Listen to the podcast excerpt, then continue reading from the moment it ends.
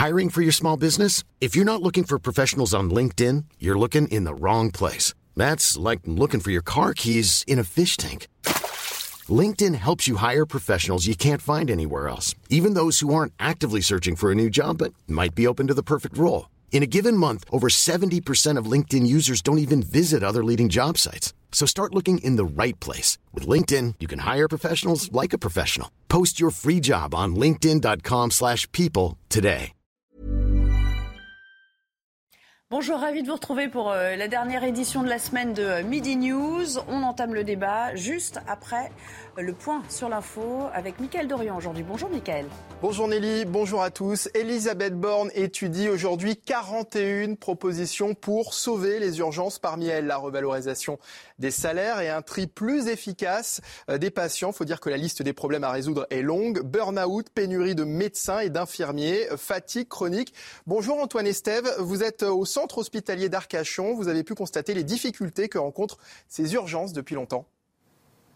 Effectivement, on a pu parler avec eux. Alors ce matin, évidemment, la nouvelle du doublement des heures supplémentaires, donc des heures de nuit pour cet été, eh bien, euh, c'est vrai que ça, facilite un petit peu le travail, on va dire. Euh, les sourires sont revenus sur les visages, mais tout le monde est très inquiet, notamment pour le personnel cet été directement dans les urgences. Alors il y a plusieurs pistes hein, qui sont étudiées. Ici à l'hôpital d'Arcachon, on n'a pas attendu cette, cette, cette mission flash pour s'organiser. On a déjà prévu, par exemple, un médecin généraliste en plus dans les urgences tous les jours pour pouvoir soigner ce qu'ils appellent ici la vous savez, tous ces soins qui ne sont pas forcément euh, des soins des urgences, qui pourraient être soignés par les médecins de ville et qui ne sont pas forcément pris en charge dans les villes parce que les gens vont systématiquement ou presque aux urgences. L'autre problème, je viens de vous le dire, c'est ce tri à l'entrée des urgences. Ici, on aimerait bien pouvoir trier, pouvoir envoyer justement cette population estivale, par exemple, énorme dans la région.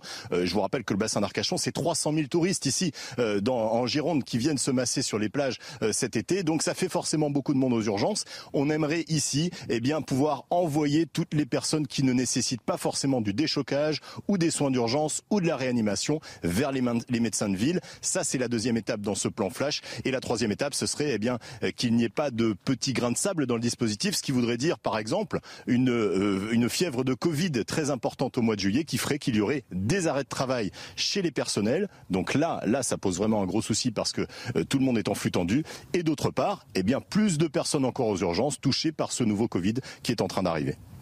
Merci Antoine Estève en direct du centre hospitalier d'Arcachon. Des milliers de voyageurs vont rester sur le euh, tarmac aujourd'hui. Une partie du personnel d'aéroport de Paris est en grève. Conséquence à l'aéroport de Roissy-Charles de Gaulle, les compagnies aériennes réduisent de 17% leur programme de vol entre 7h euh, et 14h. Une situation qui pourrait bien gâcher le début des euh, premiers départs des vacanciers. Euh, dans le reste de l'actualité, cinquième euh, euh, jour de procès pour le procès de Jean-Marc Reiser aux assises du Barin. L'audience a repris ce matin avec l'audition des experts légistes. L'accusé, lui, sera interrogé cet après-midi. Noémie Schulz, vous êtes au tribunal de Strasbourg. La Cour va tenter de savoir ce qui est arrivé à Sophie Le Tan le jour de sa disparition. Absolument. Et vous l'avez dit, pour cela, la Cour a entendu ce matin les experts euh, légistes qui ont examiné le corps de Sophie Lotan et tenté d'établir les causes de sa mort. Une audience particulièrement euh, pénible pour les proches de la jeune femme, euh, puisqu'ils ont notamment assisté à des projections de, photos de la reconstitution des faits. On y voit Jean-Marc Reiser porter des coups au visage d'un mannequin représentant Sophie Lotan. Puis il est au sol, une scie à la main et il mime les gestes qu'il a eus pour démembrer euh, le corps de Sophie Lotan. Dans la salle, une tante de la jeune femme euh, pleure en silence. Son père, lui, euh, garde les yeux baissés dans le vague. Ce médecin légiste a expliqué ensuite que la version que Jean-Marc Reiser donne, selon laquelle il aurait frappé Sophie Lotan et qu'elle serait tombée sur les toilettes, morte sur le coup, et bien que cette version n'est pas crédible, aucune trace n'a été retrouvée sur les os du crâne. Et puis surtout, insiste-t-il, c'est très rare que la mort soit instantanée dans ces cas-là. Il y a généralement plusieurs heures, voire plusieurs jours de coma. Tout cela met donc à mal la défense de Jean-Marc Reiser et c'est là-dessus qu'il va être longuement interrogé cet après-midi à partir de 14h et il aura sûrement beaucoup de choses à dire. On le voit très attentif, prendre des notes et parfois même glisser des questions à ses avocats euh, pour les différents interlocuteurs qui interviennent. Noémie Schulz en direct euh, de la cour d'assises euh, du Barin à Strasbourg. 21 étapes, 176 coureurs sur la ligne de départ pour 3349 kilomètres de course. Le Tour de France débute aujourd'hui à Copenhague avec euh, une épreuve contre la montre dans les rues de la capitale danoise. Le double tenant du titre, le Slovène Tadej Pogaskar, reste le grand favori. Côté français, en l'absence de Julien Alaphilippe, c'est Thibaut Pinot qui est le cycliste le plus attendu de l'année. La suite des débats de Midi News avec Nelly Denac et ses invités dans un instant. Mais tout de suite, c'est la chronique éco avec Eric de Riedmaten. On va revenir sur l'inflation avec une étude qui révèle les véritables hausses dans l'alimentaire. Votre programme avec Logissimo, votre partenaire pour vos besoins logistiques du premier et du dernier kilomètre partout en France.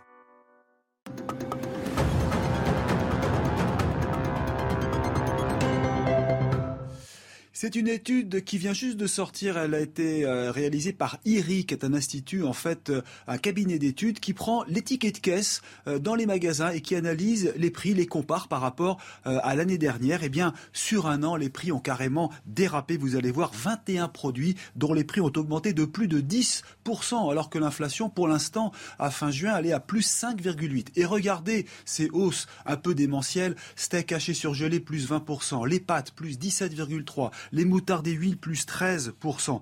Alors on parle même du café, plus 12,6% en un an. Alors ce sont des comparaisons à faire avec la même période de l'an dernier, hein, sur 12 mois bien entendu. Abus ou pas, là on verra. En tout cas les distributeurs comme les producteurs sont scrutés par le ministère de l'économie qui explique qu'ils devront s'expliquer à un moment ou à un autre parce qu'il demandera des comptes à la fin de la crise, a dit hier euh, Bruno Le Maire. Alors les transports bien sûr ont augmenté, tout le monde le sait. Les prix bien sûr augmentent, le papier, etc. Mais est-ce que cela justifie 20% de hausse sur le steak haché surgelé, par exemple, la question est posée.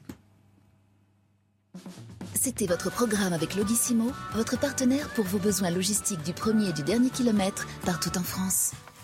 Voilà notre euh, débat à présent avec euh, ce vendredi, bien évidemment, un bilan de la nouvelle histoire politique, il faut bien l'appeler ainsi, qui est en train de s'écrire à l'Assemblée euh, nationale. On va en parler avec nos invités. Bonjour Joséphine Staron, bienvenue sur ce plateau. Je rappelle que vous êtes docteur en philosophie politique, vous êtes directrice des études et des relations internationales chez Sinopia. Merci d'avoir répondu à notre invitation. À vos côtés, Jean-Louis Burga. Bonjour Jean-Louis, journaliste, ancien directeur de la rédaction de Canal+. Merci, je suis ravie de vous retrouver quoique dans un exercice un petit peu euh, différent pour, euh, pour tous les deux. Et puis euh, Marc Hainaut est là également. Bonjour. Marc, vous êtes journaliste chez Boulevard Voltaire. Je vous le disais, actualité politique très dense, avec aussi l'attente du discours de politique générale d'Elisabeth Borne. Il interviendra mercredi en, milieu d'après-midi. Mais avant cela, j'ai d'autres thèmes à vous soumettre, à commencer par, par cette histoire. C'est l'histoire de Karine. C'est l'histoire banale d'une jeune femme qui prend le taxi à une heure tardive après son travail, pensant bien évidemment être en sécurité dans un véhicule afin de rentrer chez elle. C'est l'histoire d'un viol dont l'issue du jugement est incompréhensible aujourd'hui pour la victime, mais pas seulement, bien sûr, vous allez le voir. Je vous propose d'écouter son témoignage pour commencer. Je rentrais du travail, euh, en fait, un, soir de, Enfin, je rentrais du, travail au, restaurant que je fermais. Il devait être, je sais pas, à minuit. J'ai été abordée par un chauffeur de taxi qui, qui me disait que c'était c'était dangereux de se promener tout seul le soir comme ça et qui proposait une course gratuite pour me ramener chez moi. Et je vous l'ai fait assez rapidement parce que c'est un peu, c'est un peu difficile. Pardon. J'ai même plus de larmes. Je suis désolée. Euh, et en fait, une fois dans son taxi en bas de chez moi, un peu plus loin, il, il, m'a forcé à faire une fellation. Et il, a passé ses, ses doigts partout. Enfin bref, et, pour lui, tout ça, c'était normal. Après, il m'a demandé mon numéro de téléphone, il, m'a laissé, et aujourd'hui, il dit qu'il comprend pas parce que pour lui, tout ça, c'était consenti. Ça fait 25 ans qu'on m'élève en me disant que la justice de ce pays, elle est juste, elle sera juste. Donc, donc oui, j'ai confiance en la justice, mais aujourd'hui, pardon, hier, elle nous a trahis. Et j'espère qu'elle va réparer ça parce que je sais qu'elle est capable de ça aussi. ce sont peut-être ces derniers mots, ces dernières phrases qui marquent. Elle a encore confiance en la justice? Dit-elle. C'est un message assez fort. Il ne faut pas qu'elle se sente trahie une deuxième fois. C'est ça le drame en fait de cette histoire. C'est en fait c'est ça c'est ça qui est abominable dans cette histoire et j'espère vraiment que la justice. Enfin pour moi la justice a fait une erreur parce que non seulement non seulement cette cette victime n'a pas euh, n'a pas eu le sentiment n'a pas le sentiment qu'on lui a rendu justice, mais en plus ça ça laisse aussi le pré, pré, présumer le pire pour les autres victimes à venir, les victimes de, de cet individu, les victimes d'autres individus qui vont sentir pousser des ailes. C'est ce sentiment d'impunité qui est terrifiant en fait en réalité et qui fait exploser l'insécurité, qui contribue à faire exploser l'insécurité dans ce pays. Et euh, pour cette jeune fille, pour toutes les victimes de ce genre de crime, la justice se doit de revenir sur ce, se doit de, de revenir, de revenir là-dessus, et elle se, elle se doit, elle se doit de faire appel et elle se doit de condamner cette personne à une peine exemplaire, parce que derrière, derrière ce crime, derrière ce crime, c'est, ce sont des centaines, des milliers de futurs criminels, de futures victimes qui vont se retrouver, qui auront ce même sentiment de trahison et un sentiment de trahison qui est objectivement totalement légitime. Joséphine Staron, franchement, euh, cette affaire, c'est pas du tout de nature, comme le dit Marc, à nous réconcilier avec, euh, avec euh, le système judiciaire. Il est déjà mis à mal, il est déjà euh, défié de toutes parts.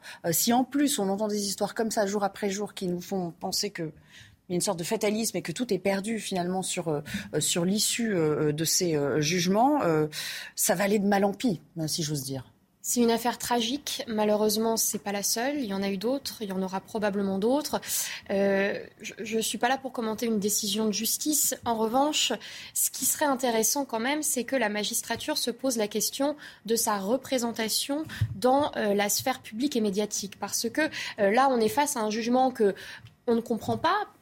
Pas tous juristes, on ne sait pas quels étaient les tenants et les aboutissants qui ont poussé les juges à. Vous allez voir, on va entrer un peu dans, dans, le, détail de cette, de ce qui serait intéressant, c'est d'avoir euh, la bah, le témoignage des, juges, des magistrats ou un représentant de la magistrature, un porte-parole qui puisse venir expliquer cette décision, mais aussi toutes les autres qui font, euh, qui font des, controverses dans l'espace public, qui sont incomprises et qui contribuent, vous l'avez dit, à un sentiment d'insécurité. On entend toujours les avocats, on entend les victimes, on entend même parfois les accusés, mais on n'entend jamais euh, les, euh, les, magistrats ou des représentants de la magistrature. vous le savez, c'est quand même. alors, les magistrats, quand, quand, ils statuent sur des affaires, ils ont un droit de réserve, évidemment il pourrait avoir un porte-parole. Il pourrait avoir un porte-parole. il y a aussi des instances, effectivement, la magistrature qui a ses représentants, qui est parfois invité hein, sur, euh, sur nos plateaux, mais ils sont très peu prompts à. Ils sont peu prompts et c'est vrai que c'est pas dans leur culture. On peut le comprendre. Mm. Maintenant, je pense qu'il y a, euh, il faut peut-être s'adapter aussi au temps qui, qui, est le nôtre, qui est un temps très médiatique, et surtout essayer de répondre aux inquiétudes euh, des justiciables et ceci en expliquant les raisons qui poussent à faire tel et tel jugement. Ça, je pense que ce serait déjà un préalable indispensable pour qu'il y ait un sentiment de confiance dans la justice. Alors, on a déjà fait le débat un peu de manière transversale. J'aimerais qu'on s'attache et qu'on reste un peu sur cette histoire, à commencer par la réaction de, l'avocate de cette jeune femme, de, Karine, euh, qui revient sur le réquisitoire qui n'a pas été suivi dans l'affaire. Écoutez. Vous imaginez qu'il en prend euh, la moitié et uniquement euh, deux fermes et le reste en sursis probatoire. Donc c'est même, j'allais dire, un, échec pour la euh, l'enquête, l'instruction. Ce monsieur a été mis en liberté dès le départ parce qu'il avait des garanties de représentation, alors que les faits étaient très graves. En gros, il faut savoir que dans ce dossier-là, il y a 12 victimes potentielles et il n'y en a que 3 qui se sont constituées partie civile. Voilà, c'est ça qui frappe. Il s'agit de juger finalement un, un modus operandi, visiblement, Jean-Louis Burga. Ce, ce type, cet individu est, est, coutumier du fait. C'est ce qui frappe et c'est ce qui est le plus gênant. Si j'ai bien compris, euh, pour une femme, il est toujours aussi dur, aussi compliqué d'aller devant à la police, d'aller témoigner, d'aller porter plainte. C'est une, c'est un moment euh, qui est difficile à assumer et, et, et des affaires comme celle-là euh, remettent euh, le doute dans la tête. Enfin, le, le tout un, toute cette euh, période très compliquée à gérer, si je comprends bien les témoignages des femmes qui sont victimes de ce genre d'attaque. Euh, et donc, euh, ce jugement. Maintenant, je pense qu'on aura d'autres explications. Les juges, effectivement, ne peuvent pas parler ou ne parlent pas dans ce genre d'affaires. Et je crois qu'ils ont pris en compte pas mal de choses, dont par exemple la personnalité du, criminel, et, euh, et, ils sont intervenus d'une façon un peu curieuse sur la façon dont ils pouvaient permettre à ce criminel de se réinsérer dans la société. Je sais que ça fait partie de leurs attendus. Alors, on, va, on va retrouver Marie Obaza qui euh, suit ce dossier pour nous. Bonjour Marie. On rappelle réquisitoire, c'était 12 ans, une peine amputée de moitié, donc et aménageable. Comment peut-on expliquer ce, verdict aujourd'hui et quelle a été la motivation de la Cour en l'espèce?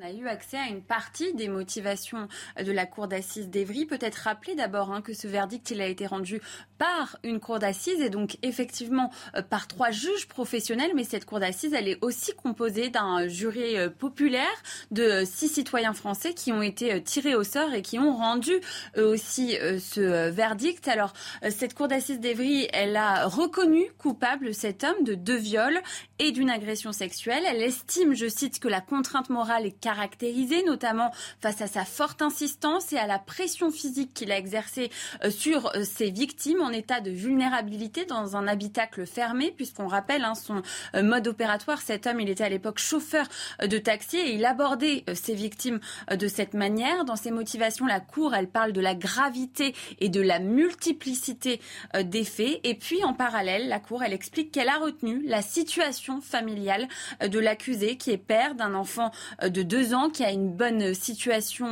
professionnelle, une bonne insertion euh, professionnelle, le fait qu'il n'avait commis aucune infraction euh, depuis 2016 et qu'il était suivi euh, par un psychothérapeute depuis 10 ans. Cet homme, il risquait jusqu'à 15 ans de prison. Effectivement, le parquet avait requis 12 ans de prison à son encontre et le parquet a donc décidé de faire appel après hein, ce verdict puisque cet homme, il a été condamné à une peine de 6 ans de prison dont 2 ans ferme, une peine qui est donc aménageable et qu'il va sous bracelet électronique et l'appel du parquet signifie qu'il y aura donc un nouveau procès beaucoup, Marie, euh, de nous avoir euh, remis tout ça un petit peu euh, en perspective. On reste ensemble. Juste après le flash de Michael Dos Santos, j'aimerais vous faire partager le témoignage de la mère de Samantha, qui est une autre plaignante dans ce dossier, victime du même agresseur et qui nous fait l'honneur de répondre à nos questions. C'est juste après le flash. On vous retrouve, Michael.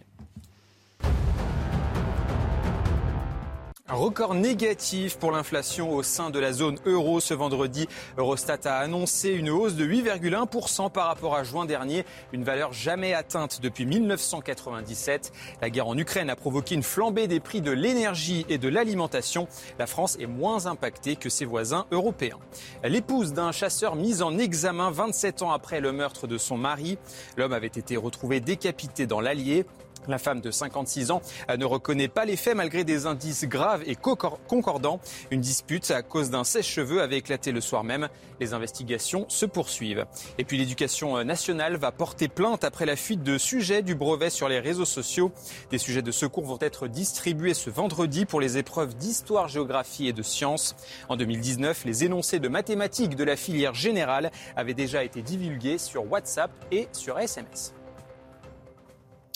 Merci beaucoup. Je vous le disais, nous euh, sommes en, direct euh, via Skype avec Alexandra. Bonjour Madame. Alexandra, vous êtes euh, la mère de Samantha. Votre fille a été victime de viol, victime du même agresseur.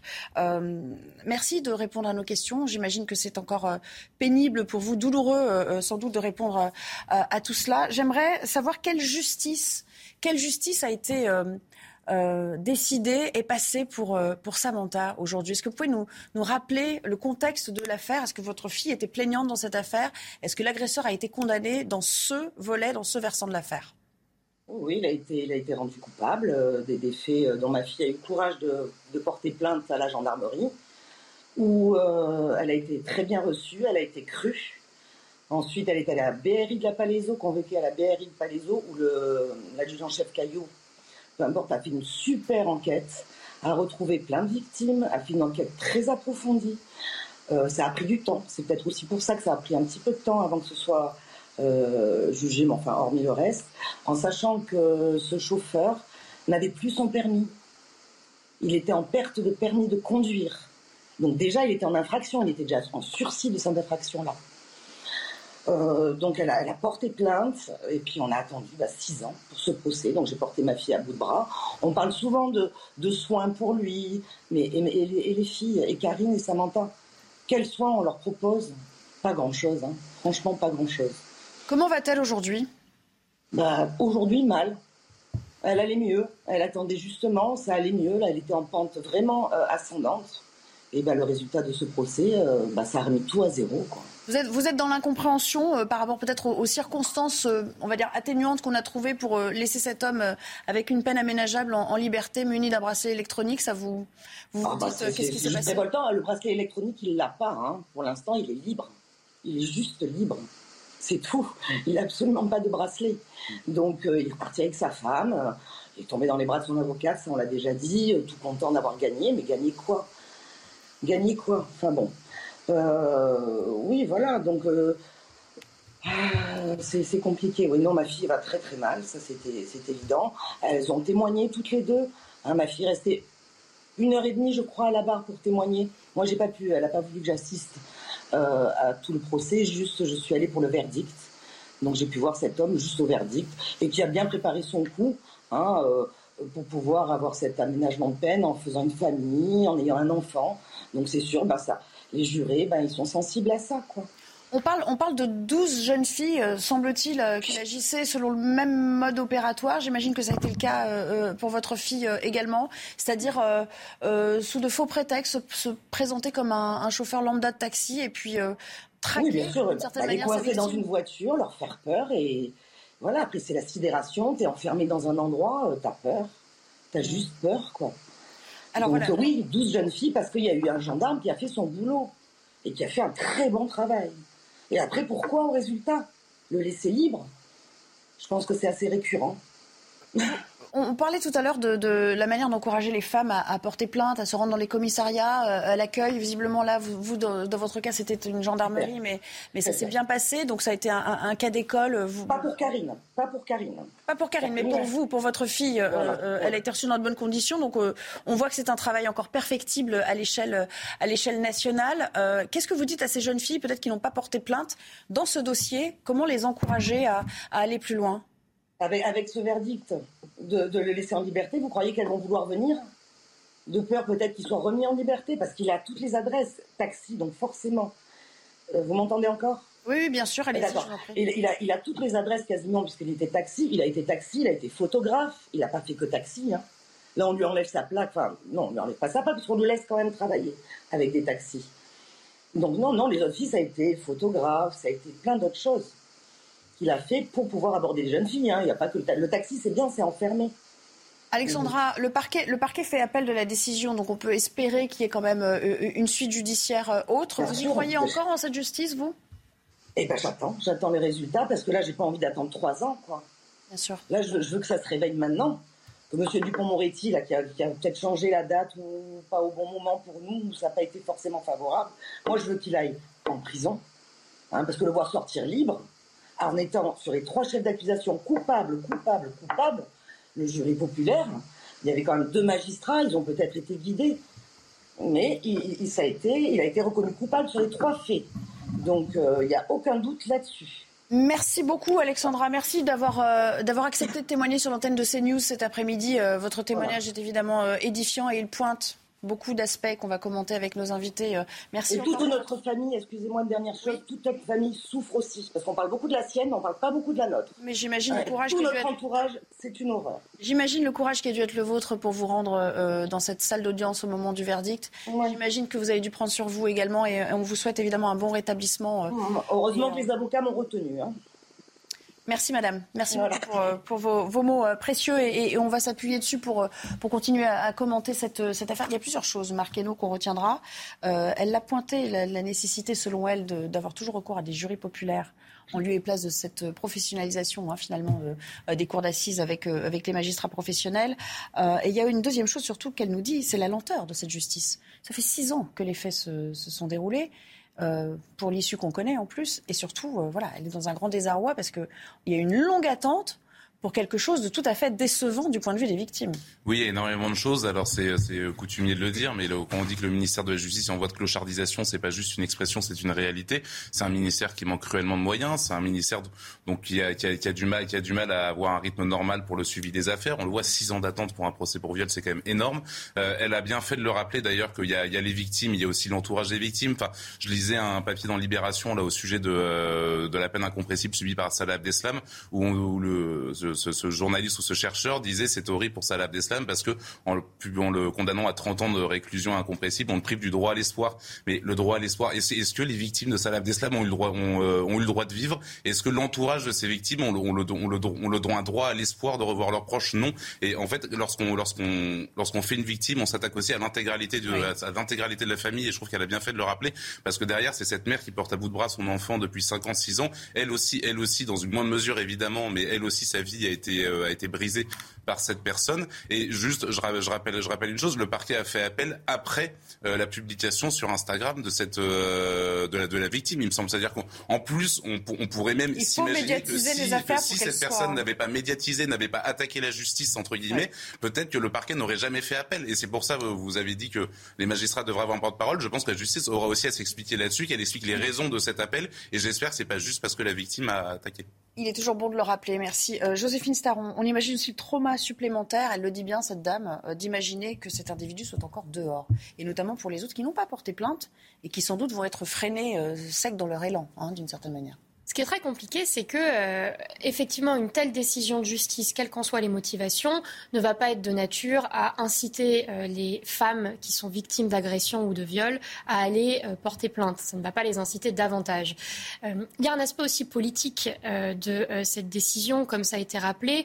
on est quand même dans un quinquennat et le précédent pareil qui sont marqués sous le signe de l'égalité femmes-hommes. C'est un, un combat hein, que, que veut mener le président de la République et la Première ministre Elisabeth Borne.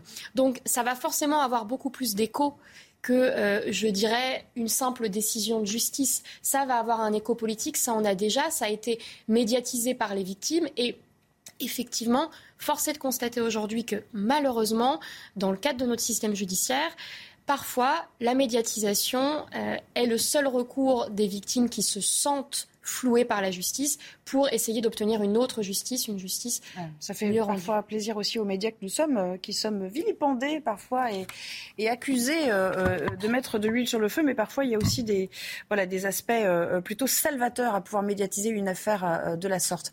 Jean-Louis Burga, on est un peu pris par le temps, mais il y a aussi l'idée que l'engorgement des prisons et le manque de place permet aussi à des individus comme lui de voir leur peine aménagée. C'est aussi en filigrane le vrai problème de notre société cet engorgement des prisons qui fait qu'on aménage plus volontiers les peines.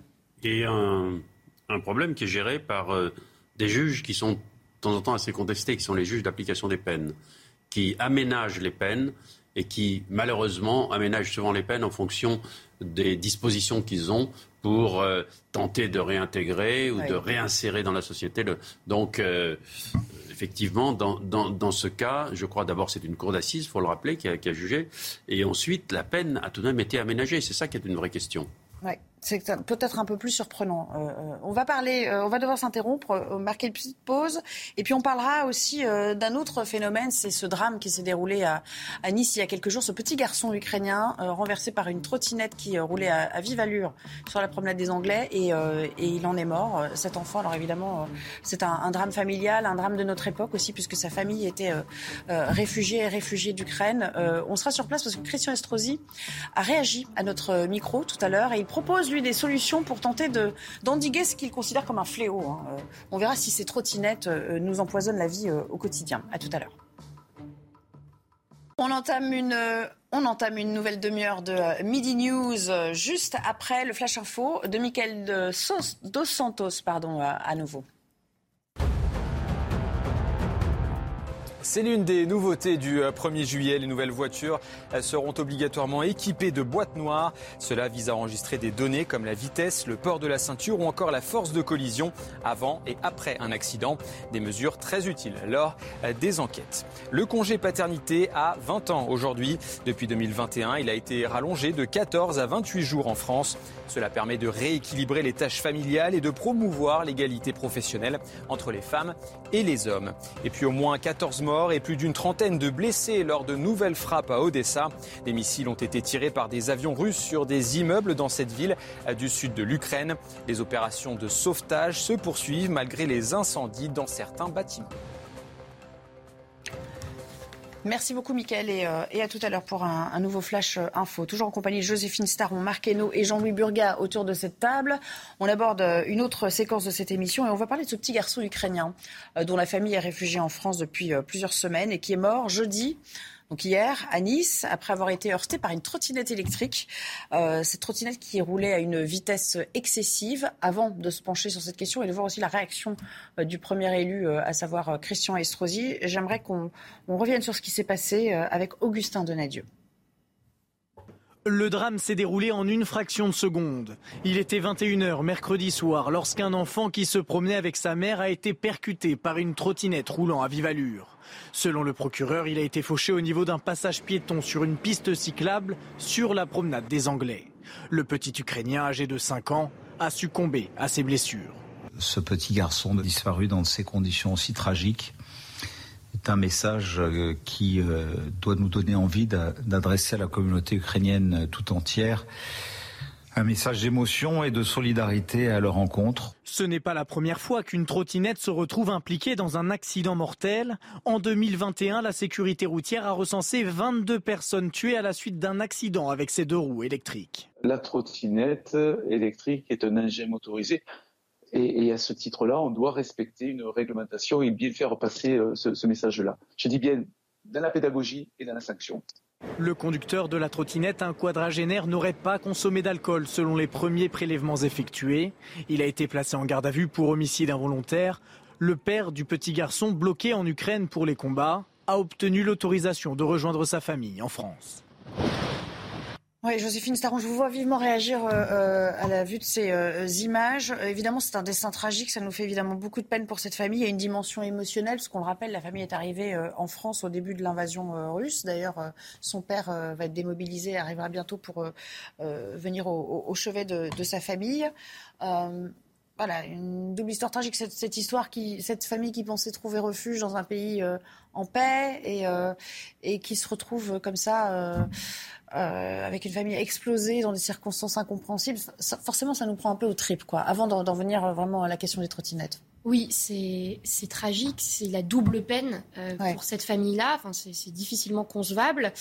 après, pour en revenir au, à la thématique de la trottinette, ce qui est quand même assez incroyable, c'est que ça fait des années que euh, dans toutes les grandes villes de France, on met en garde contre, euh, euh, on va dire, le, bazar qui est de plus en plus prégnant dans l'espace public. On a une thématique importante qui est celle de l'aménagement du territoire, de l'aménagement de l'espace public, avec aujourd'hui des règles qui ne sont pas respectées, voire des règles qui, pour certains types de mobilité, n'existent même oui, pas. c'est pas propre aux trottinettes. On aura l'occasion d'y revenir. On pourrait aussi évoquer les vélos, notamment pour ceux qui habitent à Paris. C'est un problème assez récurrent. J'aimerais quand même qu'on s'attache à la réaction de Christian Estrosi.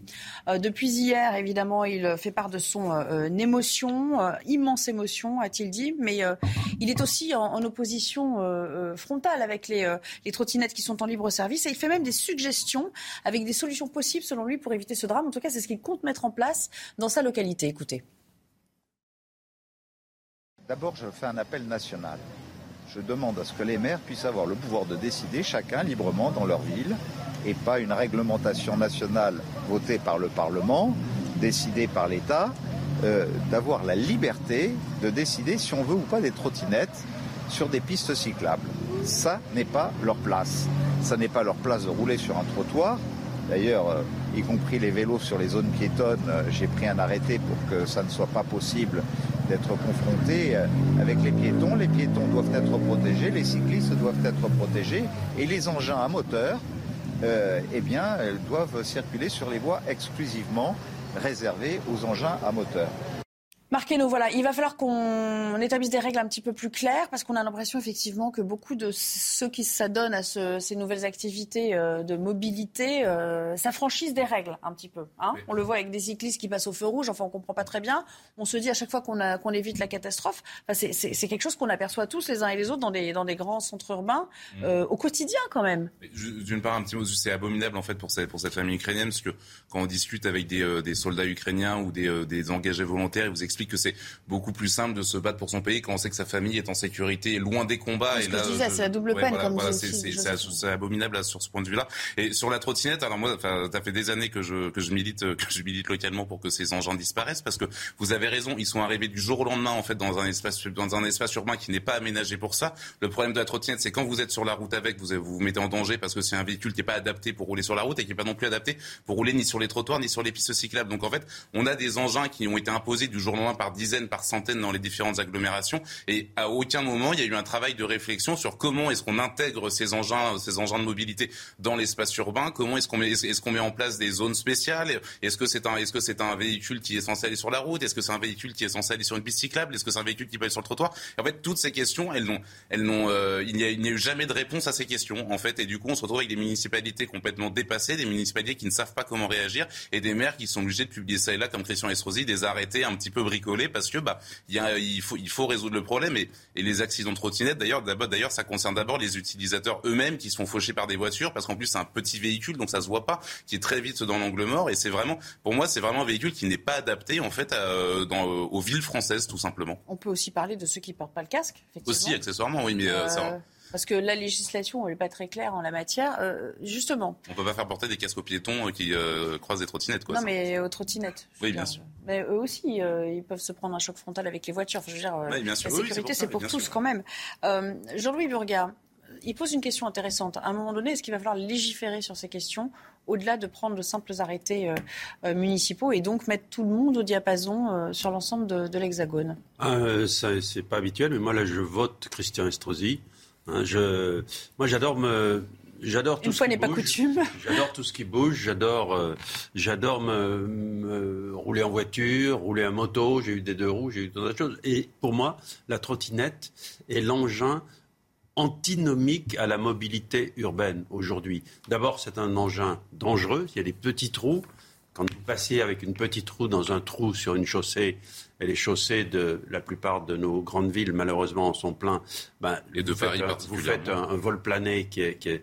Les hôpitaux sont pleins de gosses avec les poignets fracassés. C'est ce qu'ont raconté un médecin. Et les, les, les, fractures du poignet sont des, des, fractures très difficiles à réparer pour, pour les, pour d'après ce que m'ont raconté les médecins.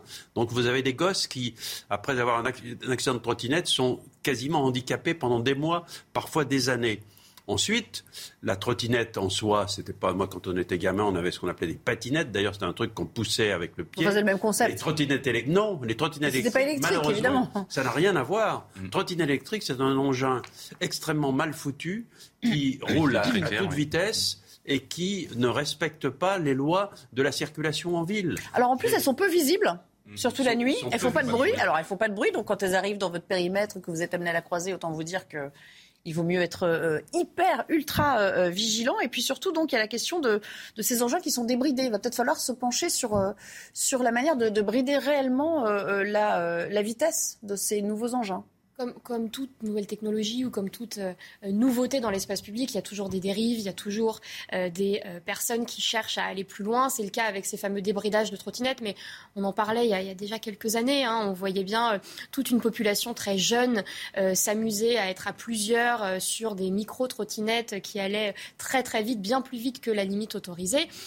Donc ce n'est pas nouveau. En revanche, rien n'a été fait depuis ou presque rien. Et comme vous le disiez, on laisse les collectivités euh, se débrouiller comme elles peuvent avec des arrêtés ponctuels ou non mais sans vraie réflexion sur l'espace public aujourd'hui. Il faudrait faire un code de la route de la trottinette ou un code des, des deux roues Il faut un code de la route pour tout le monde. Les piétons, les piétons ont un code de la route à respecter. Les vélos devraient s'arrêter au feu rouge euh, et il devrait y avoir des sanctions lorsque ce n'est pas le cas. Euh, moi, je prends toujours l'image, parce que j'habite à Paris, donc c'est parfois un peu chaotique, effectivement, l'espace public.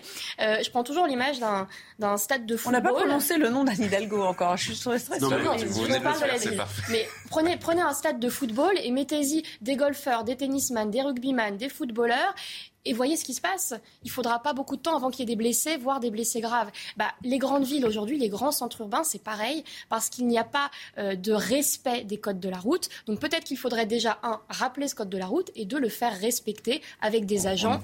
On a, on a beaucoup de difficultés, c'est un des problèmes de notre pays aujourd'hui, beaucoup de difficultés à faire respecter la loi Alors pourquoi introduire encore des instruments qui sont incontrôlables? Les trottinettes sont incontrôlables. Les policiers avec qui vous discutez sur les Champs-Élysées. D'accord, alors qu'est-ce qu'on fait? Vous savez qu'ils ont tenté. Si on n'a si pas de, de moyens. De, de, les attraper avec des filets. Parce qu'il y avait des gosses qui faisaient des courses en descendant les Champs-Élysées, des courses de trottinettes il y a six mois. Et Donc, alors, s'il n'y a pas de moyens coercitifs, vous faites quoi? Vous faites quoi? Vous interdisez leur vente On interdit tout simplement. Mais tout simplement, les trottinettes, c'est un engin qui, qui, rétro, qui est rétrograde dans l'histoire de notre mobilité. C'est rétrograde. Il y a des vélos, il y a des voitures, il y a tout un tas de choses. Il y a des vélos aujourd'hui qui sont extraordinairement bien équipés. Il y a des vélos qui coûtent pas cher. Il y a tout un tas de choses qui font qu'on peut rouler d'une façon en sécurité. Mais quand je vois des parents qui laissent des gosses de 12 ans ou, moins parfois, euh, prendre ces trottinettes, les louer pour leurs enfants et les laisser circuler à un, à deux sur des routes euh, encombrées au milieu des piétons, je dis que la, trottinette, c'est un scandale. Il est pire que vous encore, il dit que c'est rétrograde et que c'est un scandale. Non, mais j'allais encore plus loin parce que. ah bah, c'est la surenchère maintenant. déjà, c'est des, des instruments qui sont, euh, qui sont très facilement piratables a priori, donc euh, c'est, il n'y a, même pas forcément besoin des parents en fait pour prendre le contrôle de ces véhicules-là. Et en fait, vous avez raison, c'est un véhicule qui n'est pas adapté, qui est mis en place à un moment où on voit quand même un recul spectaculaire du civisme, pour rester courtois, euh, dans l'espace public, où on voit de plus en plus, voilà, de, on voit de plus en plus de bandes de jeunes qui finalement, on s'aperçoit qui, euh, qui respectent, il n'y a plus trop de respect de, de, de, de, vivre ensemble et de vivre en société. Et quand vous donnez en plus à ces, euh, à ces, à ces, à ces gens-là des trottinettes qui vont vite, qui sont débridables, qui sont mal adaptées à l'espace public, et ben vous avez des drames. Pas plus tard que ce matin, j'étais avec mon fils de deux ans sur le quai d'une gare. Il y a un type qui est passant, qui passe en trottinette. Donc sur le quai de la gare, au lieu de descendre de son, de son engin et de, il, roule. il, roulait dessus. Ça c'est interdit. Il roulait dessus. Il est, passé, il est passé à un mètre de mon gamin. Alors il l'avait vu, évidemment, je me suis pas senti en danger, mais en fait on se dit, mais à chaque instant, maintenant il faut faire attention. À chaque instant, on peut, on peut, on peut voir un type comme ça surgir dans votre dos et. Euh, et on espère quand même qu'il n'était pas à 40 à l'heure dans la gare. Non, non, il était, mais il était une vitesse raisonnable, mais il n'empêche, il était sur sa trottinette électrique, alors que vous verrez personne sur son vélo en train, en train de. Mais normalement, on est censé. Euh, Sauf que les trottinettes sont entre les deux, en fait, euh, ils se disent bon bah ça, passe quoi. Alors, oui, la, la, réglementation est souvent en retard par rapport à l'arrivée de nouvelles technologies ou de nouvelles mobilités. C'est le cas aujourd'hui. Moi, je ne pense pas qu'il faille interdire les trottinettes dans l'espace public. Euh, ce serait pénaliser tous les usagers de cette, de cette nouvelle mobilité qui, eux, euh, s'en sortent bien, respectent quand même les règles. Mais en revanche, ce qu'il faut, c'est des règles. Et c'est des règles appliquées et connues par tous. pourquoi pas, il, est en train de vous dire que ça sert à rien. pourquoi pas imaginer que ça sert à rien pour la, bonne, la simple et bonne raison qu'on ne peut pas le verbaliser adéquatement. On est dans un pays où on rajoute des lois, on a, on a, on a une sorte de maladie de la loi, des règles, etc. Et malheureusement, on est dans une période aujourd'hui où, vous le savez bien, les services d'ordre, la police ont beaucoup de difficultés à faire respecter même les lois basiques qui sont, par exemple, avoir un permis de conduire pour une voiture. La Seine et le Rhône, Il y a beaucoup de gens qui roulent sans permis de conduire pour la voiture et vous allez contrôler les trottinettes. Non, je suis d'accord avec vous. Ce contrôle-là sera peut-être difficile, mais on peut réfléchir aussi en amont. Pourquoi ne pas imaginer, étant donné que c'est un véhicule motorisé, une forme de permis, pas avant 18 ans par exemple, avec des règles mm. Précises, à la, et que pour acheter une trottinette, il faille d'abord pouvoir montrer un permis. Peut-être que ça en dissuadera quelques-uns. Il y aura non, mais si on commence à faire passer des permis, il y aura sans doute moins de, candidats au voyage, hein, et, euh, peut-être que ce sera la mort de la trottinette. Que voulez-vous que je interdire les trottinettes. D'accord. Ah ben vraiment, Jean-Louis. Euh, Jean-Louis, il est, il est euh, voilà catégorique sur la question. Allez, on va s'interrompre. On, revient un petit peu sur sur cet aspect parce que j'aimerais vous interroger sur dans les quelques minutes qui va nous rester sur les incivilités, vous m'avez un petit peu euh, mis la puce à l'oreille tout à l'heure. Euh, le manque de civisme, le diktat parfois de ceux qui roulent, euh, qui sont à deux roues versus ceux qui sont piétons ou, ou dans des véhicules motorisés autres, c'est-à-dire les quatre roues. On verra s'il y a une, une, guerre des clans, une guerre de tranchées qui est en train de se mettre en place. Ce sera juste après le Flash Info de Michael Dos Santos. Fin du procès du violeur de la Sambre. Ce vendredi, la Cour d'assises du Nord rend son verdict au procès de Dino Scala. 20 ans de réclusion criminelle pour des faits de viol et d'agression sexuelle près de la frontière franco-belge ont été requis par le parquet. L'homme de 61 ans reconnaît 40 des 56 faits qui lui sont reprochés. Grève dans les aéroports français ce vendredi et tout le week-end. Plusieurs syndicats et des salariés vont réclamer des hausses de salaire au vu de l'inflation. À une semaine des vacances scolaires, ces mouvements sociaux pourraient provoquer des retards et des annulations. Et puis c'est un nouveau défi pour Nathan Paulin. À Rouen, le funambule va traverser ce soir la Seine sur un fil tendu reliant la cathédrale à la tour des archives. Un défi réalisé à 90 mètres de hauteur. Nathan Paulin avait battu le record du monde de distance de la discipline au Mont-Saint-Michel en mai dernier.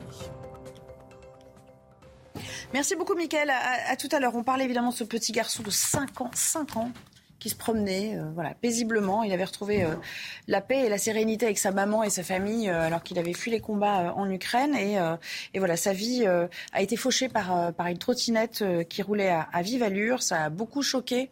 à la fois à Nice, Christian Estrosi qui s'est exprimé tout à l'heure face aux, journalistes. On va peut-être l'écouter d'ailleurs, le, le, maire de Nice, parce qu'à la fois il a donné des suggestions, mais il est revenu aussi sur, sur ce mal qui nous ronge. C'est un petit garçon de 5 ans, tout simplement, euh, qui pourrait être de n'importe quelle nationalité, française, euh, citoyen de notre ville, visiteur. Euh, et nous avons tous les jours dans toutes les grandes villes de France une réalité, c'est qu'il y a un problème de cohabitation entre les trottinettes, d'autres engins motorisés, les vélos, les piétons, et il ne peut plus y avoir de cohabitation permanente entre tous ces engins. Moi, j'ai aménagé des pistes cyclables qui sont exemplaires ici et reconnues comme telles. Et euh, je n'ai pas le droit, parce que l'État a décidé que tous les engins qui ne dépassaient pas 25 km/h, même motorisés, avaient le droit d'emprunter une piste cyclable. Voilà, un début de réponse déjà au débat qui, nous euh, anime depuis tout à l'heure. Marc Hainaut pour euh, Boulevard Voltaire. J'aimerais qu'on revienne à ce que moi j'appellerais euh, une forme de dictat des, des, trottinettes et des cyclistes qui vous font un peu la morale, qui sont parfois agressifs, qui pensent que un peu tout leur pardon, hein, vous aurez bien compris que je suis dans aucune de ces catégories, qui font un peu la morale aux autres en disant mais poussez-vous, pousse-toi de là que je m'y mette, hein, d'une certaine manière. Il y a un côté un peu usant à la longue. Oui, mais en fait, c'est, on, parle, on parle souvent de, de, de Jérôme Fourquet qui parle de l'archipélisation, et je pense que ça, ça marche aussi dans les villes. Il y a effectivement, comme on est, euh, je sais pas, comme une poussée d'individualisme, où, en fait, où chacun s'identifie un peu. Donc, si on va s'identifier en tant que cycliste, on va faire progresser la cause des cyclistes. Si on s'identifie en tant qu'automobiliste, c'est la guerre des boutons, quoi. Oui, il y a un petit, non, mais il y a un petit peu de ça. Il y a un côté, euh, ça, ça prouve que ça prouve qu'en tout cas, il y a un véritable problème de politique publique, de vivre ensemble au sens, euh, au sens strict, en oui. fait, de euh, chacun, en fait, finalement, les gens cohabitent les uns à côté des autres, et puis on, on s'aperçoit que quand, le, confort des uns progresse, celui, celui des autres régresse, et finalement, euh, c'est peut-être un, schéma de politique urbaine mal pensé qui fait que euh, chacun, chacun est monté l'un contre l'autre en fait, alors que à la base ça vient, euh, c'est tout, ça vient tout simplement d'une mauvaise politique urbaine et d'une mauvaise, d'une mauvaise, gestion en fait tout simplement. Joséphine Staron, je m'adresse à la docteure en, philosophie politique que vous êtes pour dire quand même. Ces incivilités, ça traduit, euh, là, va philosopher un petit peu sur ça, sur notre société, ça traduit quand même euh, l'hyper-individualisation euh, qui est en train de nous guetter. Ça traduit plusieurs choses. Certes, ça traduit effectivement ce côté très individualiste qui est exacerbé euh, dans nos sociétés occidentales, mais ça date pas d'aujourd'hui, ça date pas d'il y a dix ans. Euh, ça remonte quand même maintenant à un certain temps et à un long mouvement, une longue tendance de fond vers cet individualisme. Mais il y a plusieurs choses que cette on va dire cette anecdote qui n'en est pas une, mais autour euh, des, mobilités euh, urbaines. Ce que ça révèle, c'est que puisque on est dans un espace public qui n'a pas de règles, ou s'il y a des règles communes, elles ne sont pas respectées et elles ne sont pas appliquées eh bien, le chacun pour soi oui. prévaut. Le euh, chacun euh, va forcément défendre sa manière d'être, sa manière de voir sa mobilité comme étant la meilleure. Et on a effectivement, vous le disiez, une situation absurde aujourd'hui dans laquelle il n'y a pas de cohabitation pacifique, comme le souhaite M. Estrosi, entre les, différentes, les différents utilisateurs euh, de différentes mobilités. Oui. Il y a au contraire une rivalité. Et maintenant, euh, être cycliste ou conduire une voiture ou même être piéton ou avoir une trottinette, ça devient un combat. Pour une certaine partie de ces utilisateurs, ça devient un combat à défendre. Je suis cycliste parce que j'ai des valeurs écologistes que vous, utilisateurs de voitures, n'avez pas. Euh, je suis conducteur. Ce que j'appelais le diktat tout à l'heure. Oui, peu, mais hein. de l'autre côté, ça Chaque... radicalise aussi euh, les conducteurs de voitures, ça radicalise les piétons, ça radicalise toute cette population qui normalement est censée cohabiter euh, pacifiquement et, euh, et, et, qui finalement n'en peut plus. Moi, je suis souvent piétonne. Bah, j'en ai, j'en ai marre et des voitures et des bus, parlons des bus à Paris, et des vélos et bien évidemment des trottinettes, parce qu'à la fin, on ne sait plus du tout dans quel espace public on évolue, je ne sais plus quelles règles je dois suivre. Est-ce que euh, si je euh, traverse sans regarder alors que j'ai le droit de, traverser puisque le petit bonhomme est vert Ben non, parce qu'il faut que je fasse attention à tous les vélos qui vont griller euh, le feu, aux trottinettes qui vont griller la priorité, etc. Donc évidemment, plus personne ne sait quelles règles respecter. Marc. Juste, c'est très intéressant ce que vous dites parce que genre, maintenant que l'INA, publie énormément ses contenus et on voit l'évolution en fait en 30 ou 40 ans. Quand il y a pas, c'est pas c'était mieux avant, mais il y a 30 ou 40 ans, il y avait un agent pour vérifier que les, les gens traversaient bien quand le petit bonhomme était vert ou en tout cas qui euh, qui respectait cela. Et en fait, c'est frappant, je trouve aujourd'hui, plus personne ne respecte ça. Plus personne ne respecte les, les, les feux de circulation, de signalisation. Vous avez parlé des cyclistes qui ne se sentent pas concernés par les feux rouges des voitures. Vous avez les piétons qui se disent euh, il y, a, y, a, globalement pas de voiture. Au pire, il y a un vélo, mais il va s'arrêter. Mais si vous, voiture, vous, vous, vous grillez le feu rouge, vous prenez 4 points quand ah, même. Dans tous, les cas, dans tous les cas, la, voiture est la première punie, ça c'est certain. Ah, mais, ça, ça crée, ça non, mais c'est vrai, c'est assez nouveau et c'est une preuve du, euh, de la perte de civisme en fait aussi. Est-ce que vous vous souvenez, tout le monde a vu ces films du début de du XXe siècle où on voit les rues de Paris avec euh, encore des, des charrettes. Oui, c'est un peu chaotique. C'est un peu chaotique. Tout le monde traverse n'importe ah comment. Avec... Mais tout ça était en train de s'installer tout doucement. Finalement, euh, il y avait les premiers bus, il y avait les premières voitures, euh, qui... mais c'était une drôle de salade tout de même. Mais enfin, ça s'organisait. Ben, j'ai l'impression aujourd'hui qu'on est, on est revenu à cette situation-là. C'est-à-dire qu'il y a C'est vrai, avec des trajectoires différentes. Multiples catégories qui s'imbriquent les unes dans les autres sans savoir exactement mm. qui a la priorité, qui va où, qui va, comment roule-t-on. Et l'exemple des trottinettes, pour moi, je reviens une dernière fois parce que ça me, ça me, ça me révulse énormément ce, cette, ce laisser-aller des municipalités face à cet engin euh, extrêmement dangereux pour les enfants. C'est des marchés publics. Euh, c'est des marchés publics. Et puis ce sont des, sont des, des, des, boutiques de location, de fabrication, etc. Il y a une économie qui commence à être assez importante derrière ça. Mais aujourd'hui... Enfin, l'idée première, c'était quand même l'écologie, quoi. C'est-à-dire euh, oui, ben, consommer moins de gaz polluant. Non, mais à la base, l'idée sous-jacente. Sauf qu'on en voit aussi les limites aujourd'hui. Que, que la trottinette. Vaste sujet, on n'a pas fini d'en parler. Vous, vous doutez bien qu'on ne va pas, à notre petit niveau régler le problème aujourd'hui, euh, tous les quatre que nous sommes sur ce, plateau, mais il faudra quand même euh, penser à, appliquer quelque chose, que ce soit un code, que ce soit euh, une interdiction, comme le préconise Jean-Louis Burga, ou, tout simplement réfléchir à, ce que ça dit de l'hypertension de la société aussi et comment on peut se réconcilier les uns avec les autres. On va s'interrompre quelques minutes. On reviendra pour parler d'un autre domaine où ça va très très mal, c'est l'hôpital bien sûr, mais des propositions sont, sont émises aujourd'hui. On verra si sur ces 41 propositions pour tenter de remédier aux tensions dans les urgences notamment, euh, le gouvernement ira piocher et en retiendra quelques-unes qui seront appliquées immédiatement, car vous l'aurez compris, l'heure est grave. Et euh, eh bien, ça urge, si vous pouvez me permettre euh, ce, petit, ce petit jeu de mots. À tout à l'heure dans Midi News.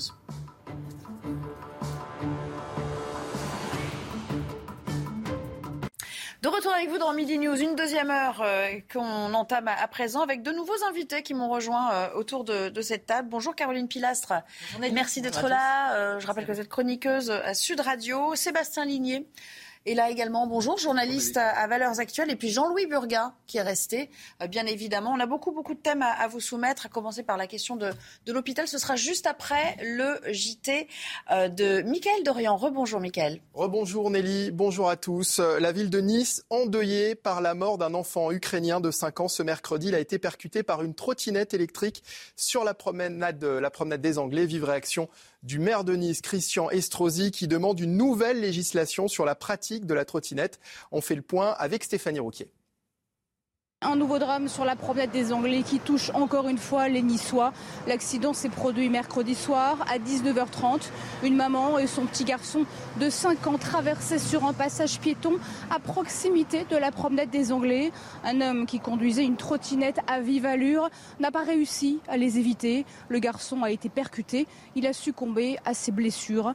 Les habitants que j'ai croisés pensent bien évidemment à la maman de ce petit garçon qui s'était réfugié à Nice pour fuir les bombardements en Ukraine. De nombreux habitants se demandent aujourd'hui comment éviter ce type de drame avec les trottinettes qui se multiplient de plus en plus dans les villes. Le maire de la ville, Christian Estrosi, demande de légiférer sur le sujet. Il voudrait pouvoir interdire les trottinettes des pistes cyclables de sa ville qui sont d'après lui des engins à moteur et qui n'ont donc rien à faire sur ces pistes. Des milliers de voyageurs vont rester sur le tarmac. Aujourd'hui, une partie du personnel d'aéroport de Paris euh, est en grève et les manifestations bloquent euh, plusieurs terminales d'embarquement. Les syndicats réclament une hausse des salaires. Je vous propose d'écouter tout de suite leur réaction. Vu le vu d'aujourd'hui qu'on a, même pour faire les courses, ça devient super cher. Même pour venir au travail, ça devient cher aussi. Et les conditions de travail aussi, c'est un peu compliqué et délicat. Nous, ça fait plus de 10 ans. Euh, en plus de 10 ans, on a eu à peine 1% d'augmentation de salaire. Et quand on voit euh, l'inflation euh, chaque année, c'est un problème. En tout cas, ce qui est sûr, c'est qu'il y a un gros mécontentement depuis des mois. Mission accomplie, la France quitte la présidence de l'Union européenne, six mois marqués par la crise en Ukraine et une campagne présidentielle. L'occasion de faire un retour sur les faits marquants de ce mandat avec Elodie Huchard.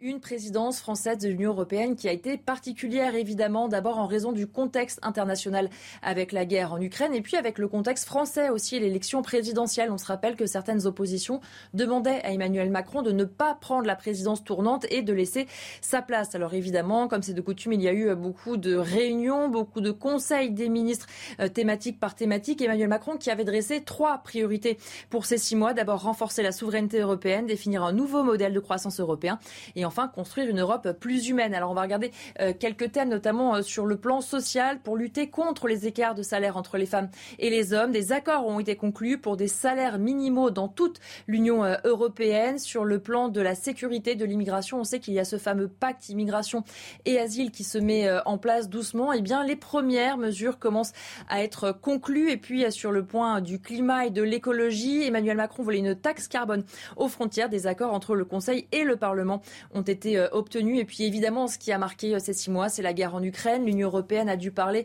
d'une seule voix. D'abord apporter son aide à l'Ukraine, une aide, on le sait, qui est à la fois financière, militaire et aussi humaine. Et puis parler d'une seule voix aussi pour engager euh, des sanctions contre la Russie. Et puis ça a donné quelques moments diplomatiques forts et importants, notamment quand on a vu Emmanuel Macron avec ses homologues italiens, allemands et roumains se rendre en Ukraine, aller rencontrer le président ukrainien. Et puis il y a eu ce moment historique, comme l'a déclaré le président du Conseil européen, Charles Michel, d'accorder le statut de candidat à la fois à l'Ukraine, à la Moldavie. évidemment, c'est un pas de plus pour eux pour accéder à l'Union euh, européenne. Six mois donc hein, de présidence française. Et désormais, c'est la République tchèque qui prend la tête de l'Union européenne.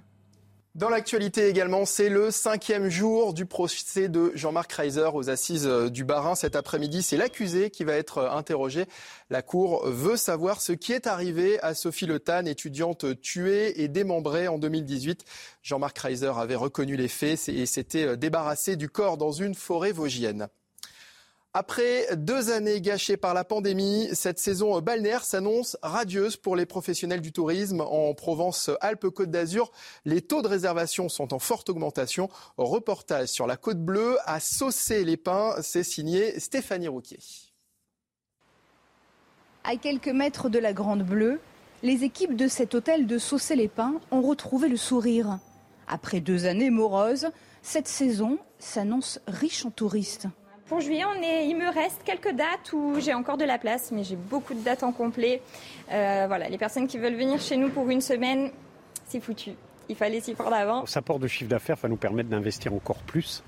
Et dans le recrutement, oui, on recrute et on cherche encore.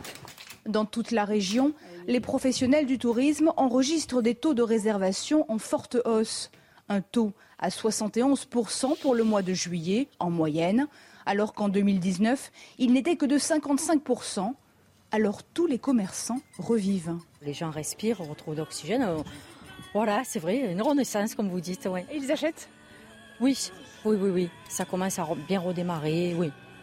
De nombreux hôtels et campings affichent déjà complets, avec en majorité une clientèle française. Mais les touristes étrangers, les Anglais, les Scandinaves, mais aussi les Allemands, les Américains et les Canadiens font leur retour. Allez, la suite des débats de Midi News avec Nelly Denac et ses invités dans un instant. Mais d'abord, un mot de sport avec le Tour de France qui a débuté euh, aujourd'hui euh, à Copenhague. Le double tenant du titre, le Slovène Tadej Pogacar, reste le grand favori du Tour. Retrouvez la chronique sport avec Unibeo Piscine, créateur des piscines sur mesure. Piscineunibeo.com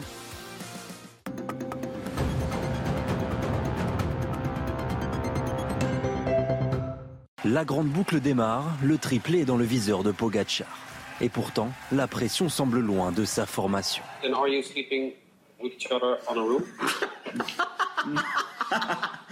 I think so. I spend more time with him than in my wife, but, but, but... Complicité et sourire. Forcément, le double tenant du titre réalise une saison convaincante. Cette victoire, des courses à étapes, l'Estrade Bianche et récemment le Tour de Slovénie. C'était la chronique sport avec Unibeo Piscine, créateur des piscines sur mesure. Piscineunibeo.com. Allez, de retour avec vous pour euh, la deuxième partie de cette émission Midi News. On va parler euh, de l'hôpital et de ses difficultés. Le mot est faible. L'heure est grave, on le sait. Euh, alors on fait tout ce qu'on peut pour en sortir. Et le président de SAMU Urgence de France, c'est le docteur François euh, Braun. Il a remis hier à Elisabeth Borne ce qu'il appelle les conclusions de sa mission flash pour tenter de répondre à la crise des services d'urgence. Hein, euh, en particulier, on le sait, 120 services d'urgence sont contraints de, de, réduire leur activité faute d'effectifs suffisants. Il y a 41 propositions dans ce rapport. Reste à savoir lesquelles de ces mesures seront retenues par le gouvernement. On va y revenir et on va se pencher sur la question avec Reda Emrabi qui a travaillé dessus euh, à la rédaction, mais on va y revenir dans un instant. D'abord, un, petit tour de table. Il ne faudrait pas que la montagne accouche d'une souris, parce que ces missions flash, ces rapports, non mais c'est vrai qu'on nous annonce à, grand renfort de, publicité. On se souvient que la dernière fois que ça a été fait pour le plan banlieue, qu'on a appelé le plan Borloo, ça a été retoqué dès la sortie. Donc là, on espère quand même qu'on va s'en inspirer largement. aussi pour le climat. Euh, aussi. C'est un peu la, méthode macronienne, c'est euh, je fais semblant de m'intéresser à la vie des autres, je leur demande leur avis, et une fois que l'avis est arrivé, je fais bon, en fait non ça non, ouais non, en fait ça non, non, moi je, préconise plutôt celle-là. Donc moi je veux bien, euh, attendons de voir les propositions, allons voir celles qui sont euh, acceptées. Maintenant, le vrai problème, c'est que pour moi, on est dans une situation et dans un problème qui est endémique, qui date de plusieurs décennies. C'est pas aujourd'hui qu'on va découvrir que l'urgence et le, système hospitalier français est en danger de mort. Le Covid finalement n'a fait qu'accentuer ce problème, n'a fait que mettre en lumière euh, toutes les difficultés de ce problème. Donc qu'est-ce qu'on fait face à un problème endémique? Qu'est-ce qu'on fait face à une situation finalement, la mentalité aujourd'hui de l'hôpital français, c'est de le considérer, de le gérer comme une entreprise privée. C'est-à-dire qu'on fait du bénéfice, on essaye d'être à l'équilibre. Alors que pour moi, et que pour beaucoup de gens, je pense, la force du système français, c'est justement qu'on ne compte pas avec l'argent des, Français et on ne compte pas avec la santé des Français. Donc qu'est-ce qu'on fait? Qu'est-ce qu'on continue à vouloir maximiser la productivité des soignants? Est-ce qu'on continue à faire en sorte que les, les, patients restent le moins longtemps hospitalisés parce que ça coûte extrêmement cher? Ou est-ce qu'on accepte euh, finalement vraiment de renforcer ce plan. Et juste rapidement, euh, un, autre point sur les urgences, il va falloir aussi changer de mentalité. C'est-à-dire qu'aujourd'hui, on est dans une situation en France où le médecin de ville euh, est de moins en moins demandé pour les petits tracas, on va dire les petits tracas quotidiens. Et on est dans une mentalité très française où pour le moindre bobo, pour le moindre mal de tête, on va aller aux urgences immédiatement. Et ça, ça, ça remplit les urgences pour rien. Et je pense qu'il faut aussi lutter contre ça. C'est aussi une mentalité des Français. Alors, justement, euh, on va pas dévoiler encore le rapport. On ne connaît pas euh, d'ailleurs dans son entièreté, mais enfin, euh, on, va, on va en tirer la substantifique moelle avec, euh, avec Redem Rabi tout à l'heure. Illustration de ces difficultés sur le terrain, si vous le voulez bien. On retrouve Antoine Estève au centre hospitalier d'Arcachon, pas très loin de Bordeaux, enfin voilà, qui risque d'ailleurs d'être submergé dans les prochaines semaines, parce qu'on le sait, Arcachon, c'est une destination de choix pour de, de nombreux touristes cet été effectivement submergé par 300 000 touristes ici dans le sud de la, Gironde, dès le début juillet. Ça fait beaucoup de monde et forcément ça demande une organisation différente euh, du service des urgences. Alors euh, ce plan flash ici, cette mission flash du gouvernement, elle est plutôt bien perçue notamment pour son aspect financier. Vous le disiez tout à l'heure, la plupart des personnels soignants qu'on a rencontrés ici ce matin avec Jérôme Rampenou nous disent euh, oui d'accord c'est bien de doubler nos heures supplémentaires, c'est bien d'avoir ces primes pendant tout l'été. En revanche on aimerait bien que ça continue après. Donc le personnel soignant va forcément à la fin de l'été, demander à ce que ces primes et ces augmentations euh, des heures supplémentaires deviennent pérennes. L'autre danger, vous le disiez pour cet été, c'est cette vague de Covid qui commence à arriver. Alors ici, on s'est plus ou moins préparé. On a, dans le service des urgences, euh, restaffé, mis un petit peu plus de médecins pour ce mois de juillet. Mais euh, la grande question, c'est de savoir si cette vague Covid va avoir un impact sur les arrêts de travail. Donc demander encore plus de personnel qu'on ne peut pas trouver parce qu'il n'y en, a pas assez. Et d'autre part, cette vague de Covid pourrait aussi apporter un surplus de malades, notamment dans cette population euh, touristique euh, l'été euh, en Gironde. Et là, évidemment, un nouvel engorgement des urgences. Alors vous le disiez, l'une des solutions, c'est d'avoir un médecin généraliste qui vient dans les urgences pour soigner ce qu'on appelle la bobologie, les piqûres de méduses, les piqûres de vives, les petites brûlures de barbecue pour l'été. Tout ça, ça pourrait être soigné par un médecin ici généraliste qui va être mis en place à l'intérieur des urgences et éviter là encore, eh bien d'occuper inutilement, inutilement des places qui devraient être réservées à de la réanimation, du déchocage ou encore des urgences vitales. Merci beaucoup, Antoine Estève, reporter extraordinaire, accompagné de Jérôme Rampenou pour euh, les images, choses vues, choses entendues, Caroline Pilastre. On va, on, va, on va entrer dans la matière tout à l'heure, parce qu'il y, y, a certains aspects sur lesquels il va falloir sérieusement se pencher. Mais ce qu'on comprend globalement, c'est qu'il va falloir plus d'argent, plus de bras, on a de cesse de le dire, et puis une simplification administrative et peut-être une cohérence même administrative parce que on a beaucoup glosé sur les ARS, sur la gestion euh, de l'hôpital confié à des personnes extérieures. Peut-être qu'il faudrait revoir ça et revenir à une espèce de cogestion hybride avec, euh, avec des chefs de service qui connaissent mieux le, le, le cœur du métier. Euh, pour vous, ça va quand même dans le bon sens de pondre des rapports euh, comme ça quand l'heure quand est, euh, est la plus grave? Pas vraiment. Vous avez fait une excellente synthèse, Nelly. Il n'y a pas grand-chose de plus à dire, sauf que l'expression consacrée, hein, la santé n'a pas de prix, mais elle a un coût, hein, c'est la réalité. Et je vous rejoins totalement. Ça fait des décennies que l'hôpital est en crise. La Covid n'a rien arrangé avec la fermeture des lits, hein, plus les 15 000 soignants qui ont été mis à l'écart parce qu'ils refusaient de se faire vacciner. 5 000 d'entre eux ont décidé de se reconvertir. Mais moi, je ne comprends pas pourquoi on ne réintègre pas les 10 000 personnes qui manquent cruellement aussi au sein de l'hôpital public. Mardi, hein, nous étions au Voix sur Sud Radio avec un syndicaliste de Bordeaux qui fait grève. Il expliquait qu'il va falloir prendre des vacances parce que ses collègues et lui sont en beau de course, ils font un burn-out, ils ont besoin aussi de déconnecter après tout ce qu'ils ont vécu comme période extrêmement compliquée depuis deux ans. Ils ont peur de la septième, huitième vague dont on n'arrête pas de parler ces derniers jours. Que va-t-il se passer? Alors oui, c'est une question de bureaucratie. On sait très bien qu'il faut une simplification administrative et que c'est une horreur absolue pour la majorité d'entre eux que de remettre des rapports plutôt que de s'occuper des patients. Nous, en tant que patients lambda, quand on va aux urgences, pas pour de la bobologie, mais pour des choses plus importantes, puisqu'après tout, on n'a pas à faire des autodiagnostics.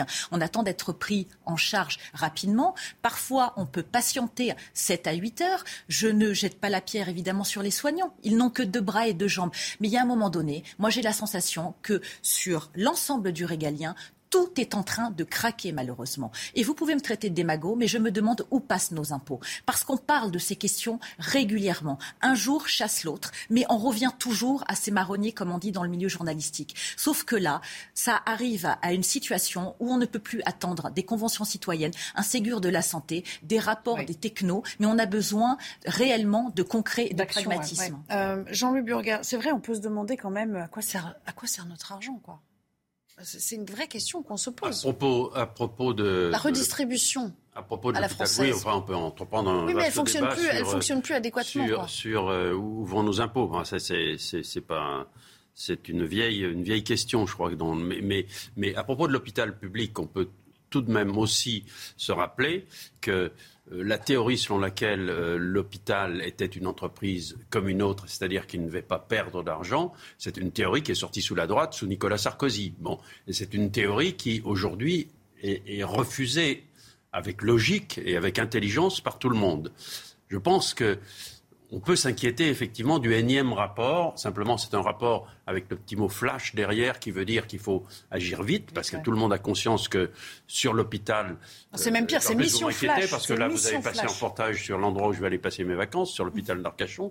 Donc, je suis un peu, je suis un peu inquiet. Mais, mais ce qu'il faut dire, c'est que d'une part, on s'est aperçu qu'il fallait réorganiser la façon dont on, accepte les urgences. Et ça, c'est quelque chose qui peut se faire rapidement. Et c'est en train de se, en train de se réorganiser.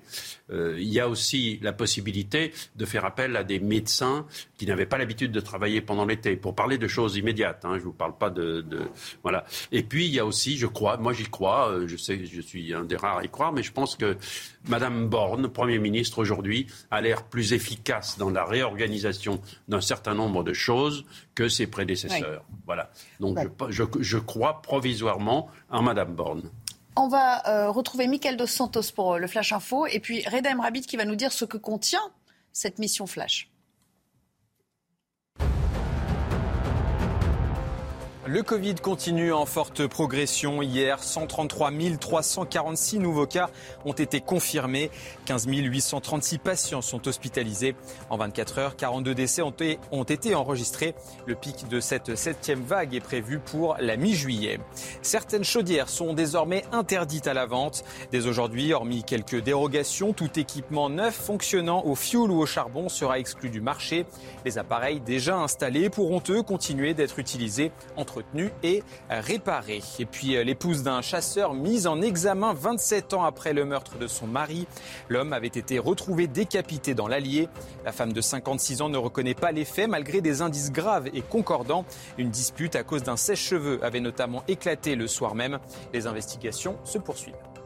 Merci beaucoup, Michael. Soyons pratico-pratiques. Il y a bien des choses concrètes, évidemment, euh, qui euh, ont été pondues euh, dans ce rapport. Et Reda Emrabit, vous, vous l'avez épluché pour nous. Vous en avez retenu quelques idées fortes que vous allez nous détailler, j'imagine. Effectivement, c'est un document de 60 pages qui a été remis à Elisabeth Borne. On va retenir trois idées fortes. L'objectif, c'est de faciliter la gestion durant euh, cette période estivale à haut risque. Le premier point, la mission Flash recommande de réguler les admissions aux urgences, c'est-à-dire limiter euh, l'accès aux urgences pour les seules urgences vitales, notamment la nuit, et ainsi inciter la population à beaucoup plus appeler le SAMU le 15 avant de se déplacer aux urgences. Il faudrait euh, organiser une grande campagne de communication dans ce domaine. Deuxième point, c'est l'augmentation évidemment de la rémunération des médecins, notamment les médecins libéraux qui travaillent la nuit et pendant euh, les ponts avec une augmentation de 100 euros bruts par heure défiscalisée. On le sait, l'augmentation des salaires, c'est une revendication majoritaire, prioritaire dans le personnel hospitalier, d'autant plus qu'elle a été accentuée par la crise du Covid-19. Troisième point, il est plutôt original pour faire face notamment à la pénurie des effectifs cet été, c'est faire appel aux soignants retraités volontaires afin qu'ils puissent reprendre une activité. Ceux-ci bénéficieront d'un cumul entre leur pension de retraite et leur salaire en tant que praticiens. C'est afin de les inciter à être présents cet été. Voilà, on parle d'une mission flash sur un moment donné, un temps donné, à savoir la période estivale. Reste à savoir ce que va faire le gouvernement. D'abord à court terme avec cette mission flash et puis à plus long terme avec le projet de loi de financement de la sécurité sociale. Merci beaucoup, Reda, de nous euh, avoir épluché tout ça. On sait que c'est dense hein, comme document à parcourir, donc euh, c'est pas toujours facile d'en faire euh, une synthèse efficace. Alors évidemment, on le rappelle, Sébastien Ligné, il ne s'agit pas d'un plan quinquennal, il s'agit d'une mission d'urgence. Néanmoins, est-ce que ça vous paraît à la hauteur vous, avez, Je vous ai vu réagir quand il était question de faire appel aux, aides-soignants et aux retraités notamment. Bah oui, non, mais parce qu'on est face à des, comme on le disait tout à l'heure, c'est-à-dire qu'on est tous d'accord pour dire que c'est un problème systémique, et face à un problème systémique, on apporte des solutions d'express, d'urgence. Euh, c'est de la bidouille, quoi. C'est on met de la petite rustine euh, là où on peut, parce que l'eau est en train de, en train de submerger le bateau. Mais si vous voulez, euh, des soignants retraités qu'on rappelle, mais ça c'est une solution qu'on utilise en temps de guerre.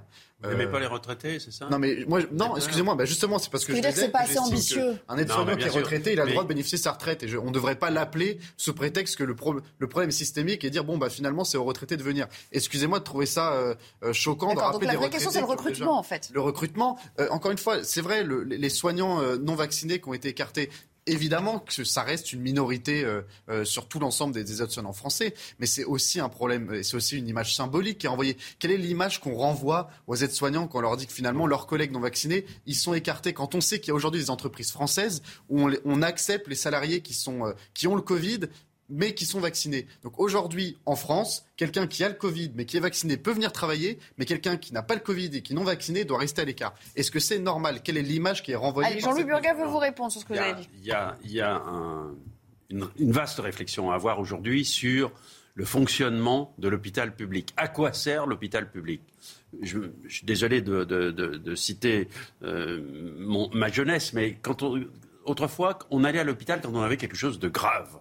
Aujourd'hui, ça n'est plus dans notre civilisation. Aujourd'hui, dès qu'un gosse lève le doigt, on l'emmène aux urgences, on l'emmène à l'hôpital. Là, il y a une vraie réflexion à avoir. et, ça, et ça, c'est un problème. C'est un problème. C'est un problème aussi qui, ça me gêne pas de montrer du doigt les médecins généralistes qui ont fait évoluer leur travail et leur profession d'une façon qui n'a pas toujours servi l'intérêt général. Les médecins généralistes aujourd'hui sont dans une situation euh, un peu plus confortable que ce que je connaissais il y a, une cinquantaine d'années, quand la première porte à laquelle on allait frapper quand il y avait un problème, c'était le médecin, médecin qui venait à la maison. Bien sûr, c'est venu à la maison pour nous soigner. les nouveaux médecins n'acceptent plus les nouveaux patients, donc il y a, des patients qui n'ont plus de La réflexion, reconnaissez la réflexion. Alors eux vous diront, la réflexion elle est globale tout de même. D'accord. Eux vous diront, il faudrait peut-être valoriser euh, nos euh, salaires.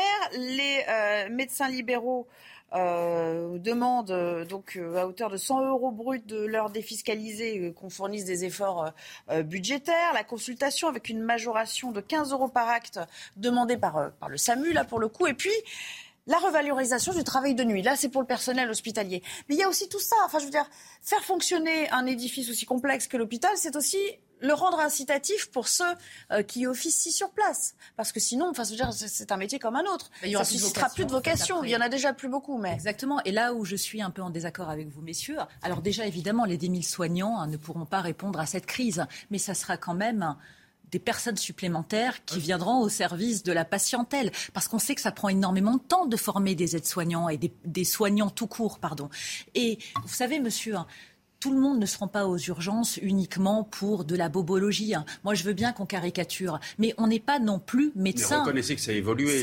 on va aux urgences pour des raisons. Ça arrive, évidemment, mais je ne veux pas faire de généralité parce qu'on peut très bien avoir une migraine et en fin de compte, à l'arrivée, c'est un AVC. Hein. Donc, si on n'est pas pris hein, en charge, on peut très bien mourir. Donc, il y a un moment donné, il faut faire la part des choses aussi. Malheureusement, c'est une question de budget, c'est une question de simplification administrative. On le dit depuis des années, mais est-ce que justement, avec cette nouvelle mesure, on va avancer réellement? Surtout si on se retrouve dans une, configuration comme lors des différents confinements et des confinements. Parce que si euh, l'hôpital public est pris d'assaut là à la fin de l'été, que va-t-il se passer? C'est la question que je me pose vraiment. Alors, je suis comme vous, hein, euh, une citoyenne, potentiellement. Non mais euh, espérons. Mais si on est malade, on pourra pas se faire soigner. Vous, vous allez à la Arcachon, ils galèrent déjà au niveau du CHU de Bordeaux. Donc s'ils ne vous reçoivent pas parce parce qu'on va appeler les choses crûment, ils sont obligés de faire des triages actuellement en fonction de l'état. Alors, il y a une régulation à l'accès aux urgences qui est bah, préconisée dans ce rapport. Non, mais ça veut dire, oui, oui, ça existe, ça existe déjà. Oui, ça existe déjà, mais visiblement, c'est pas efficace. C'est une des pistes, c'est une des pistes tout de même qui est suivie et qui commence tout doucement à, à, porter les fruits. C'est-à-dire qu'on a, d'une part, la possibilité de mettre dans la tête des, des, des éventuels patients que leur maladie ou leur bobo euh, peut être traité différemment qu'en fonçant dans un service d'urgence. Et ensuite, euh, il y a un système très technique qui fait qu'on vous ausculte, on peut vous ausculter par téléphone avant que vous alliez aux urgences. Alors, petite question. C'est une piste à suivre. Je crois que dans ce rapport, il y a aussi euh, l'aspect campagne de prévention qui est mis en avant. Mais ça aussi, enfin, je veux dire, ça paraît dérisoire, mais si vous dites, si vous martelez dans l'esprit des gens que les urgences, c'est pas une fatalité, que c'est pas une fin en soi et qu'il y a d'autres euh, solutions euh, annexes, ça peut aussi faire son bonhomme de chemin au bout d'un moment dans l'esprit des uns et des autres. les médecins, euh, non, mais il faut qu'on comprenne, nous aussi, en tant que citoyens, que qu'il faut arrêter d'aller vers la facilité Il y a deux choses. Il, y il faut déjà pas oublier que en dehors des villes, vous avez plusieurs zones en France qu'on appelle des déserts médicaux où il n'y a plus de médecins, qu'on pourrait dire des médecins de famille ou des médecins libéraux. Donc qu'est-ce qu'on fait face à ça? Parce qu'il y a aussi des régions en France où on va aux urgences, parfois pour un bobo, mais parce qu'il n'y a aucune autre solution. Parce mais là, ça, la mission Flash, elle va pas le régler demain. Non, mais je, mais je suis d'accord. Mais moi, je, alors là, euh, pour vous dire que la, mission Flash est une escroquerie, je suis le premier à vous le dire. Mm. Euh, et qu'elle ne résoudra rien, on est tous d'accord.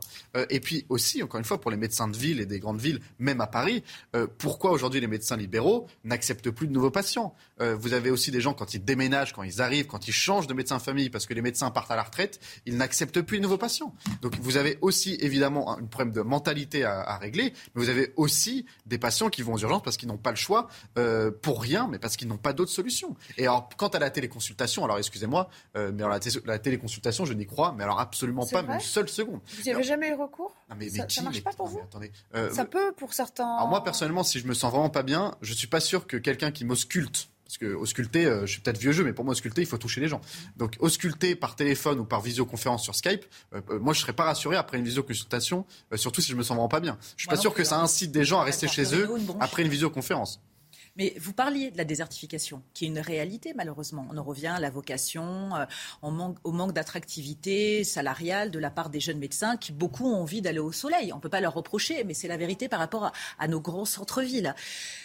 Moi, je vous donne un exemple. J'habite dans les Hauts-de-Seine. On sait très bien qu'il y a une désertification à la Seine-Saint-Denis et aussi dans les Hauts-de-Seine. Donc on n'est pas en train de parler Ce sont deux gros départements. de la campagne. Ah bah, les Hauts-de-Seine, c'est le plus grand département de l'Île-de-France. On a du mal à trouver un généraliste. Mon généraliste, que j'appréciais beaucoup, vient de partir aujourd'hui à la retraite.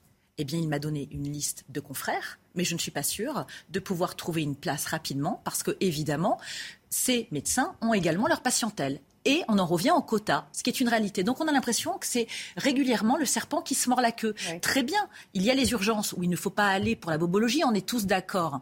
Mais il y a un moment donné, quand on n'arrive pas à trouver un médecin, même dans les grandes villes, que fait-on? Moi, je ne suis pas médecin. Si j'ai un problème de santé et que ça s'aggrave, eh bien forcément, moi, je envie d'aller là où on va aller me soigner. Et si c'est les urgences, ça sera les urgences. Je vais juste finir sur euh, cette euh, obligation de garde individuelle pour les médecins de ville. Vous savez, elle avait été euh, évoquée euh, visiblement, elle n'a pas été euh, retenue par euh, le rapport en question. On sait que les, directement les intéressés y étaient farouchement opposés. Mais enfin, bon, voilà, il faudra peut-être s'interroger sur la nécessité de, faire des gardes individuelles, y compris de nuit, pour, pour certains médecins, sur une base voilà, de ce qu'on appelle l'astreinte hein, dans, dans tous ces métiers d'urgence. Voilà. En tout cas, ça ne figure pas dans le rapport. On verra ce qu'il en sort réellement de cette mission flash.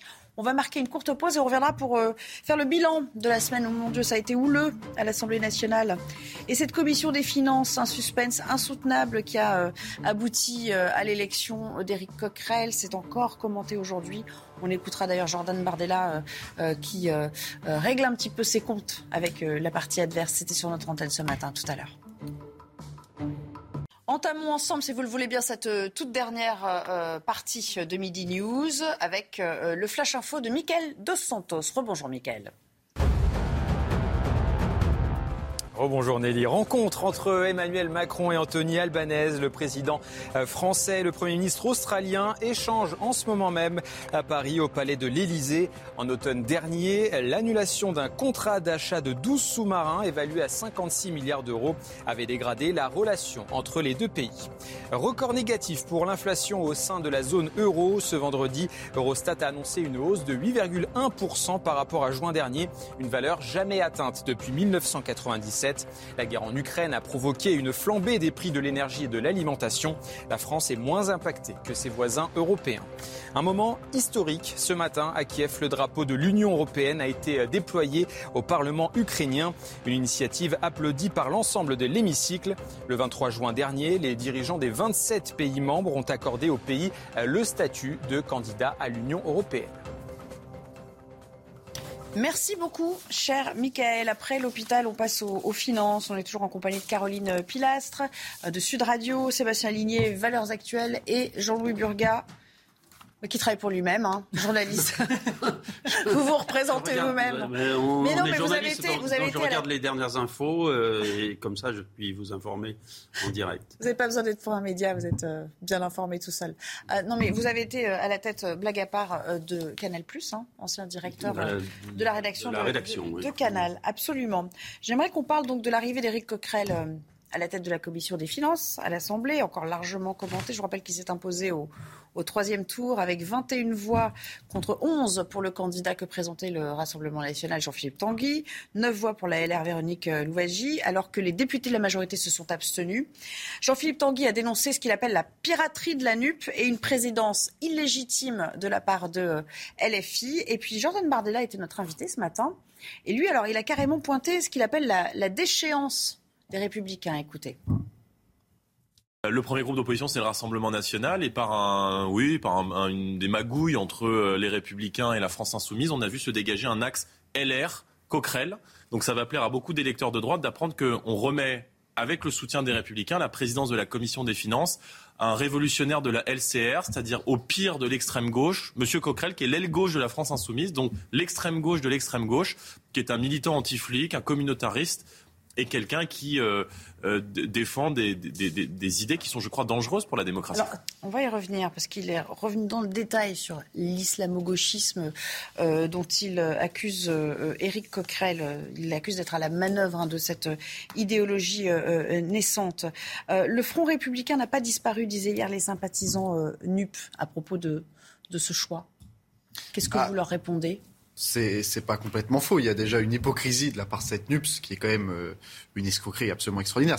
on sait très bien qu'elle va se déchirer à la première tension, au premier dossier un peu chaud sur les retraites, sur, sur le nucléaire, etc. Donc on sait que c'est une alliance euh, euh, de pacotille. Mais on voit qu'ils sont capables de se considérer comme la première force d'opposition de l'Assemblée quand il faut récupérer la Commission des finances. Ils sont aussi capables de se considérer comme quatre groupes indépendants quand il faut aller récupérer des subventions publiques, quand il faut aller récupérer carte, certains sièges, etc. Donc c'est une alliance à la carte. Euh, surtout quand, et donc c'est d'autant plus une escroquerie quand on voit le profil d'Éric Coquerel, dont on pourrait parler pendant, pendant des heures. Moi je pense aux LR, évidemment, aux électeurs LR, mais je pense aussi aux électeurs socialistes et aux députés socialistes, ceux qui sont, on va dire, euh, les socialistes euh, euh, à l'ancienne, qui ne sont pas forcément ravis de faire partie de cette NUPS et ne sont pas forcément ravis de cette rangée derrière Jean-Luc Mélenchon. Comment ils réagissent quand ils voient arriver Éric Coquerel, LCR, qui a milité pour le CCI, enfin qui a, qui a marché avec le CCIF, etc. Comment on réagit Mais face ils à ne sont ça pas tout seuls, il y a un certain nombre de dissidents dans les rangs socialistes, vous le savez. Mais, hein. mais, mais qui- voilà, la question qui se pose maintenant sur le front républicain, euh, les républicains, euh, il y a eu une idée qui a été proposée parce que ça a été digne d'un épisode de House of Cards, hein, cette, élection de la commission des finances. Euh, à un moment donné, il a été évoqué l'hypothèse d'une présidence tournante entre les Républicains et le Rassemblement national, c'est-à-dire que tous les ans, on pourrait changer, un jour, un jour ce serait le LR, un jour ce serait le RN, pour empêcher justement d'avoir Eric Coquerel euh, président de la Commission des finances, probablement pendant tout le quinquennat. Et ça, ça a été refusé. Euh, pourquoi Est-ce que, comme certains euh, l'avancent, euh, les candidats même, on aurait pu désigner un candidat indépendant, un des trois candidats indépendants qui se présentaient, dont Monsieur de Courson, un, un centriste. On aurait pu décider d'élire un, un, un indé- un indépendantiste pour lequel et le RN et le LR auraient voté Ça aurait été la solution. la solution, on va dire, mixte. Ouais, ouais. Et il se murmure que ce monsieur de Courson ou qu'un autre aurait finalement refusé euh, d'être élu avec cette étiquette, sous prétexte qu'il ne voulait pas être élu avec les voix du Rassemblement national. Donc évidemment, le Front républicain marche encore. Le même Charles de Courson qui a tenu des propos dans le passé euh, assez euh, forts sur, par exemple, la loi euh, anti-casseurs qu'il avait assimilée euh, au régime de Vichy et qui dit Voilà. tout le mal qu'il pense régulièrement du Rassemblement national. J'aimerais qu'on revienne dans le détail à ce que disait ou ce qu'abordait euh, à demi-mot déjà Jordan Bardella dans l'intervention précédente à propos d'Éric Coquerel et son islamo-gauchisme euh, euh, supposé, hein, euh, donc la portée symbolique de ce choix, à son sens. Écoutez. Elle est un, militant qui marchait en novembre 2019 et qui a d'ailleurs poussé toute la France insoumise. C'est lui qui a impulsé ce mouvement islamo-gauchiste à la France insoumise à aller marcher à côté du CCIF dans cette marche de la honte euh, qui s'est tenue en novembre 2019. Et c'est quelqu'un d'ailleurs dont l'assistante parlementaire a tweeté il y a quelques mois, ça avait fait polémique, expliquait que la France était un pays de fascistes et elle disait que les Français aillent niquer leur mère, je cite. Donc euh, euh, l'idéologie de la France insoumise est une idéologie dangereuse. Euh, je crois qu'ils veulent faire de l'Assemblée nationale une ZAD, et on le voit d'ailleurs avec le comportement qu'ils ont. Les institutions sont mises à mal par ce choix aujourd'hui, Jean-Louis Burga? Alors, Est-ce qu'on foule au pied, euh, ce- notre Ce que je vais démocratie? vous dire soit pas pris sur un contresens. Je, je vous donne les deux lignes que j'avais notées Oui. sur le portrait d'Éric Coquerel hier. J'avais noté ancien anarchiste repenti, anticapitaliste, trotskiste provocateur, européen peu convaincu, théorie économique mondialiste, etc. etc. Qui écrit Bon. ça? C'est un portrait que j'avais noté à, à partir Ah. de, à partir de- de- d'informations. bon, tout, tout ça pour vous dire que je ne suis pas un, un, un, un coquereliste euh, farouche. Oui, Bon. ça, j'imagine. Simplement, moi, je suis très heureux des résultats de ces élections législatives. J'ai vu arriver au Parlement. Sens large, on parle pas de la. Là, vous vous extrayez de la commission des Non, non, non, non. J'ai vu arriver Des, au Parlement. des- élections, d'accord, du Oui, Parlement. J'ai vu arriver au Parlement tous les acteurs d'un débat qui avait lieu jusqu'à présent dans la rue. Je suis très heureux qu'au Parlement aujourd'hui, il y ait le Rassemblement national, il y ait la France insoumise, il y ait effecti- il- il- on trouve effectivement toutes les voix qui n'avaient pas pu s'exprimer jusqu'à présent d'une façon officielle. À la tête de la France insoumise, enfin dans les têtes de la France, il y a M. Coquerel. Bon, M. Coquerel, effectivement, il a pris la, tête de la commission des finances parce que c'est c'est comme ça, ça se passe comme ça depuis. Nicolas Sarkozy. Ce Si, n'est pas vrai. Ça se passe comme ça. Non. On aurait pu, on aurait pu éventuellement l'empêcher de le faire, mais c'est une tradition depuis. Alors, il va vous répondre parce qu'effectivement, euh, il y a- suis- il y a- non, mais il y a tout le débat autour Je de groupe versus coalition. Je suis, je suis, j'attends de, de, Qu'est-ce qu'un groupe, qu'est-ce qu'une coalition Il va falloir qu'on s'entende là-dessus, en fait. que M. Coquerel parle. D'accord, merci. Et je ne fais pas de procès. Il veut vous répondre. C'est Il veut vous répondre. Euh, euh, pour venir sur cette loi, donc faites cette euh, loi informelle, on va dire. Non, c'est un usage. On appelle ça un usage. C'est qu'en gros, le- la, président des- la présidence de la commission des finances, qui est, euh, je crois qu'il y a huit commissions permanentes, c'est on va dire la commission la plus importante et la plus prestigieuse, euh, elle revient euh, de facto au premier groupe d'opposition de l'Assemblée nationale.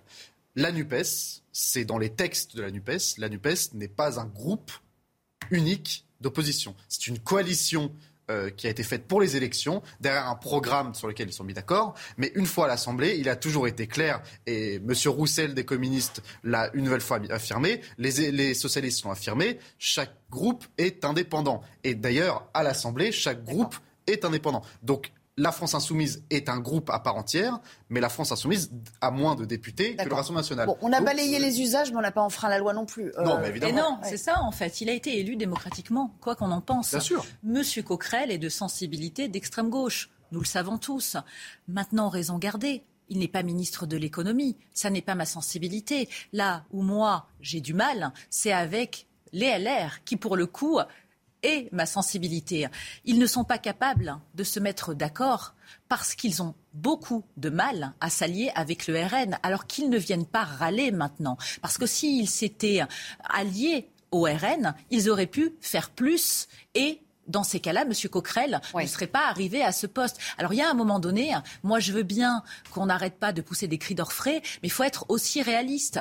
Coquerel a fait 21, les LR ont fait 11 et le RN a fait 9. Mais beaucoup disent de toute façon le compte n'y était pas. Euh. RN n'aurait pas pu être élu. Il aurait fallu que Il trois aurait- indépendants voilà, euh, votent pour le Parce RN. qu'il y avait, ça faisait 20 au final quand on. Il aurait fallu qu'au moins un des indépendants, dont Je M. de Courson, vote Je pour le suis beaucoup plus d'accord avec cette analyse. Beaucoup plus d'accord. Je pense que la- la- la- la- le vrai regret ou la vraie erreur à souligner, c'est que le LR ne sent pas le sens de l'histoire, si je peux dire aujourd'hui.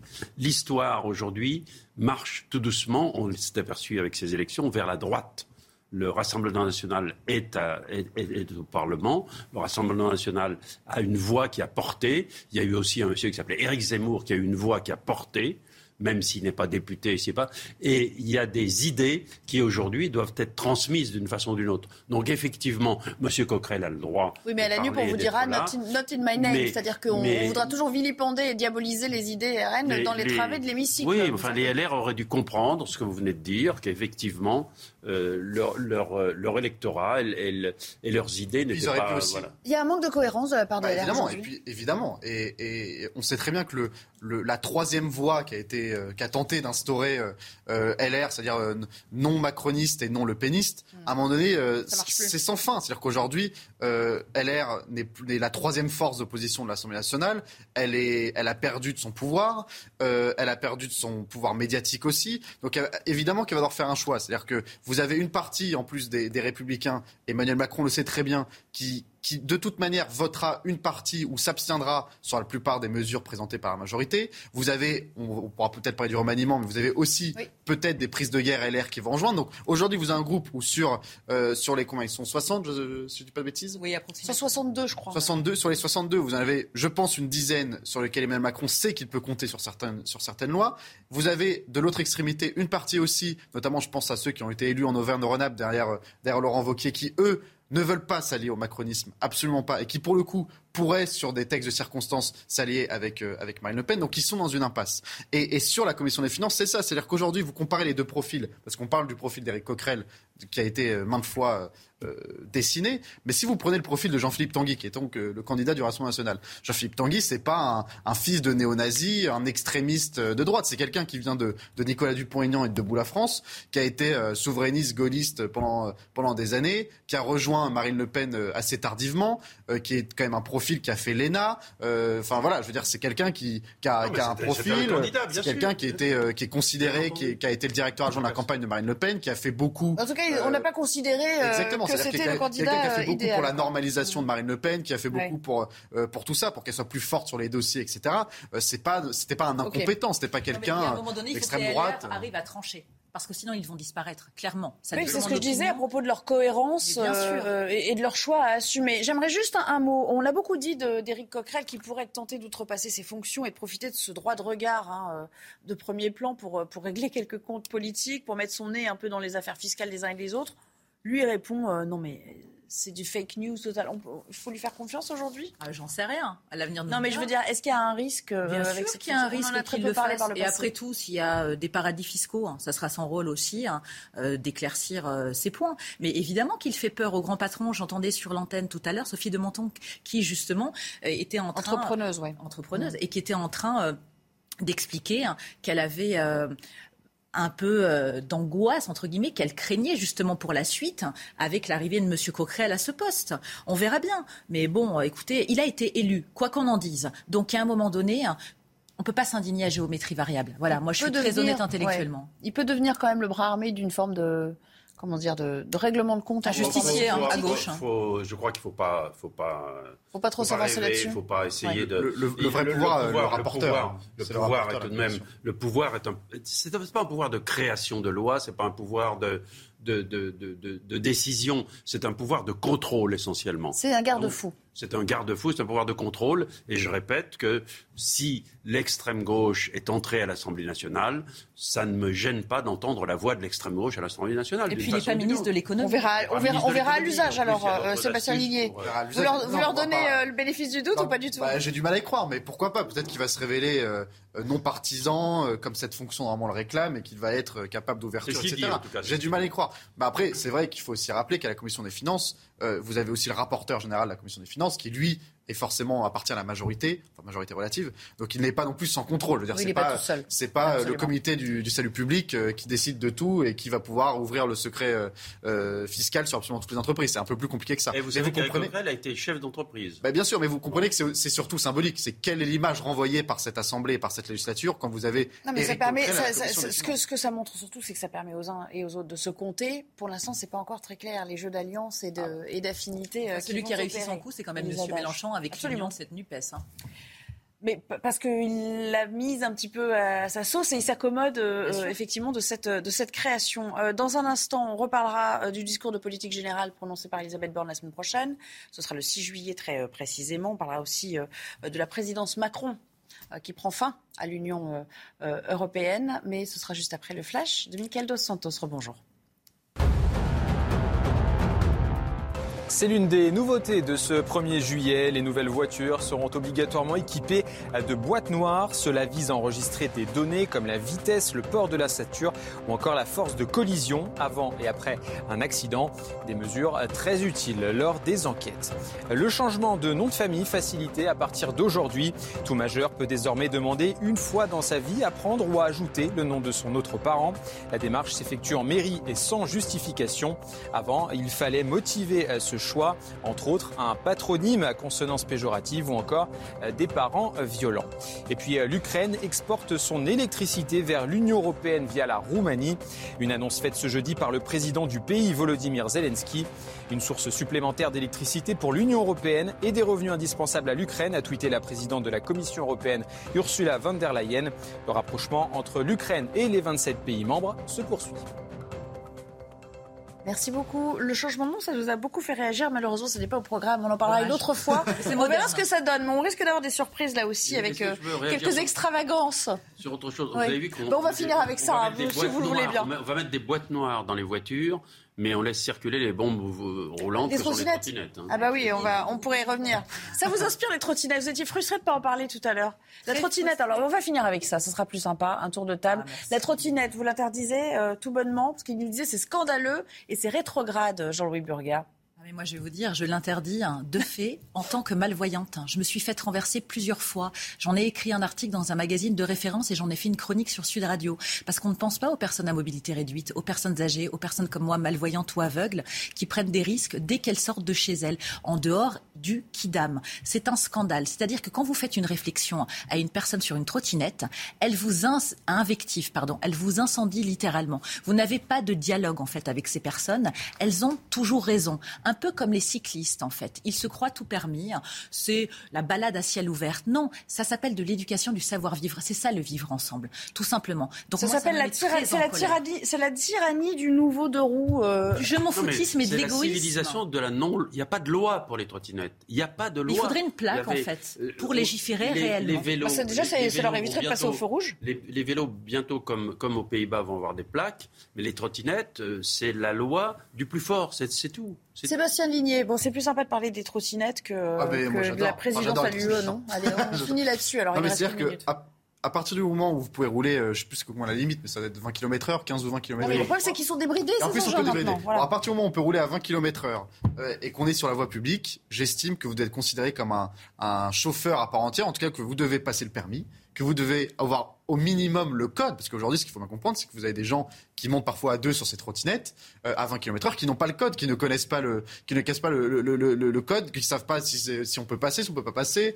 euh, les interdictions, les priorités, tout ça, ça, ça provoque des accidents. Pour moi, ça paraît, euh, ça paraît logique. Et quant aux euh, trottinettes qu'on pourrait faire la tyrannie des, des deux roues en, en incluant, appelé ça le diktat tout à l'heure, en, en incluant les vélos. le problème, c'est que si on prend une ville comme Paris euh, où euh, ah. ce diktat est particulièrement euh, appliqué. C'est-à-dire que vous comprenez bien que c'est parce qu'aussi il y a eu des consignes et que on a tout fait pour faire en sorte que ces usagers soient considérés comme les rois. C'est-à-dire qu'ils doivent être comme les bons clients parce qu'ils ne polluent pas, euh, alors que les chauffeurs sont des immenses rétrocrates qui, eux, polluent et qui sont en train de tuer la planète. Euh, ils, ils, sont donc propres, ils permettent de faire moins de bruit, euh, ils permettraient euh, de mieux, euh, de, de, une circulation plus, plus belle et plus, et plus homogène. Ouais, Vous savez, on en a fait les rois, c'est Vélib, et c'est ça. Donc évidemment... On, alors, on parlait, on parlait de patronyme tout à l'heure. Il y en a un qui n'est pas encore apparu dans cette conversation, Hidalgo. je m'en étonne. Ah, merci, merci ah de le rappeler. Je dans mes pensées, en fait, Nelly. C'est exactement non, ça. Je voulais juste vous peut lancer. Hein. C'est très facile de toute manière concernant Alors, Madame Hidalgo.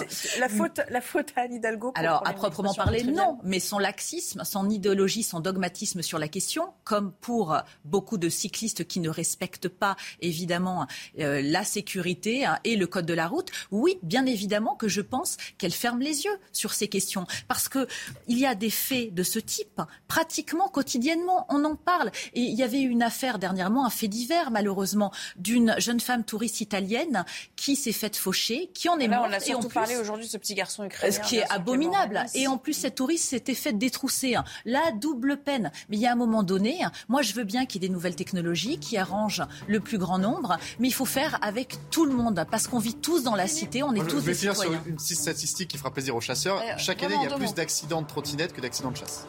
Et de, deviner ah bah de qui on parle le plus. C'était la punchline. C'était la punchline. Merci. Du coup, Jean-Louis, vous n'avez plus rien à dire. C'est fini. 13h50, euh, merci de nous avoir accompagnés. Même pas sur Hidalgo, mais on vous réserve pour la prochaine fois. Merci beaucoup. J'étais ravie de participer à ce Midi News en votre compagnie. Dans un instant, vous retrouverez euh, Olivier de Carenfleck pour euh, la belle équipe. Je vous souhaite un excellent week-end à l'écoute, bien sûr, de CNews. Et je vous retrouve lundi avec grand plaisir dès 10h30 d'ailleurs.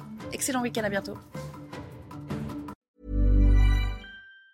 Even on a budget, quality is non-negotiable. That's why Quince is the place to score high-end essentials at 50 to 80% less than similar brands. Get your hands on buttery soft cashmere sweaters from just 60 bucks, Italian leather jackets, and so much more. And the best part about Quince, they exclusively partner with factories committed to safe, ethical, and responsible manufacturing. Elevate your style without the elevated price tag with Quince. Go to quince.com slash upgrade for free shipping and 365-day returns.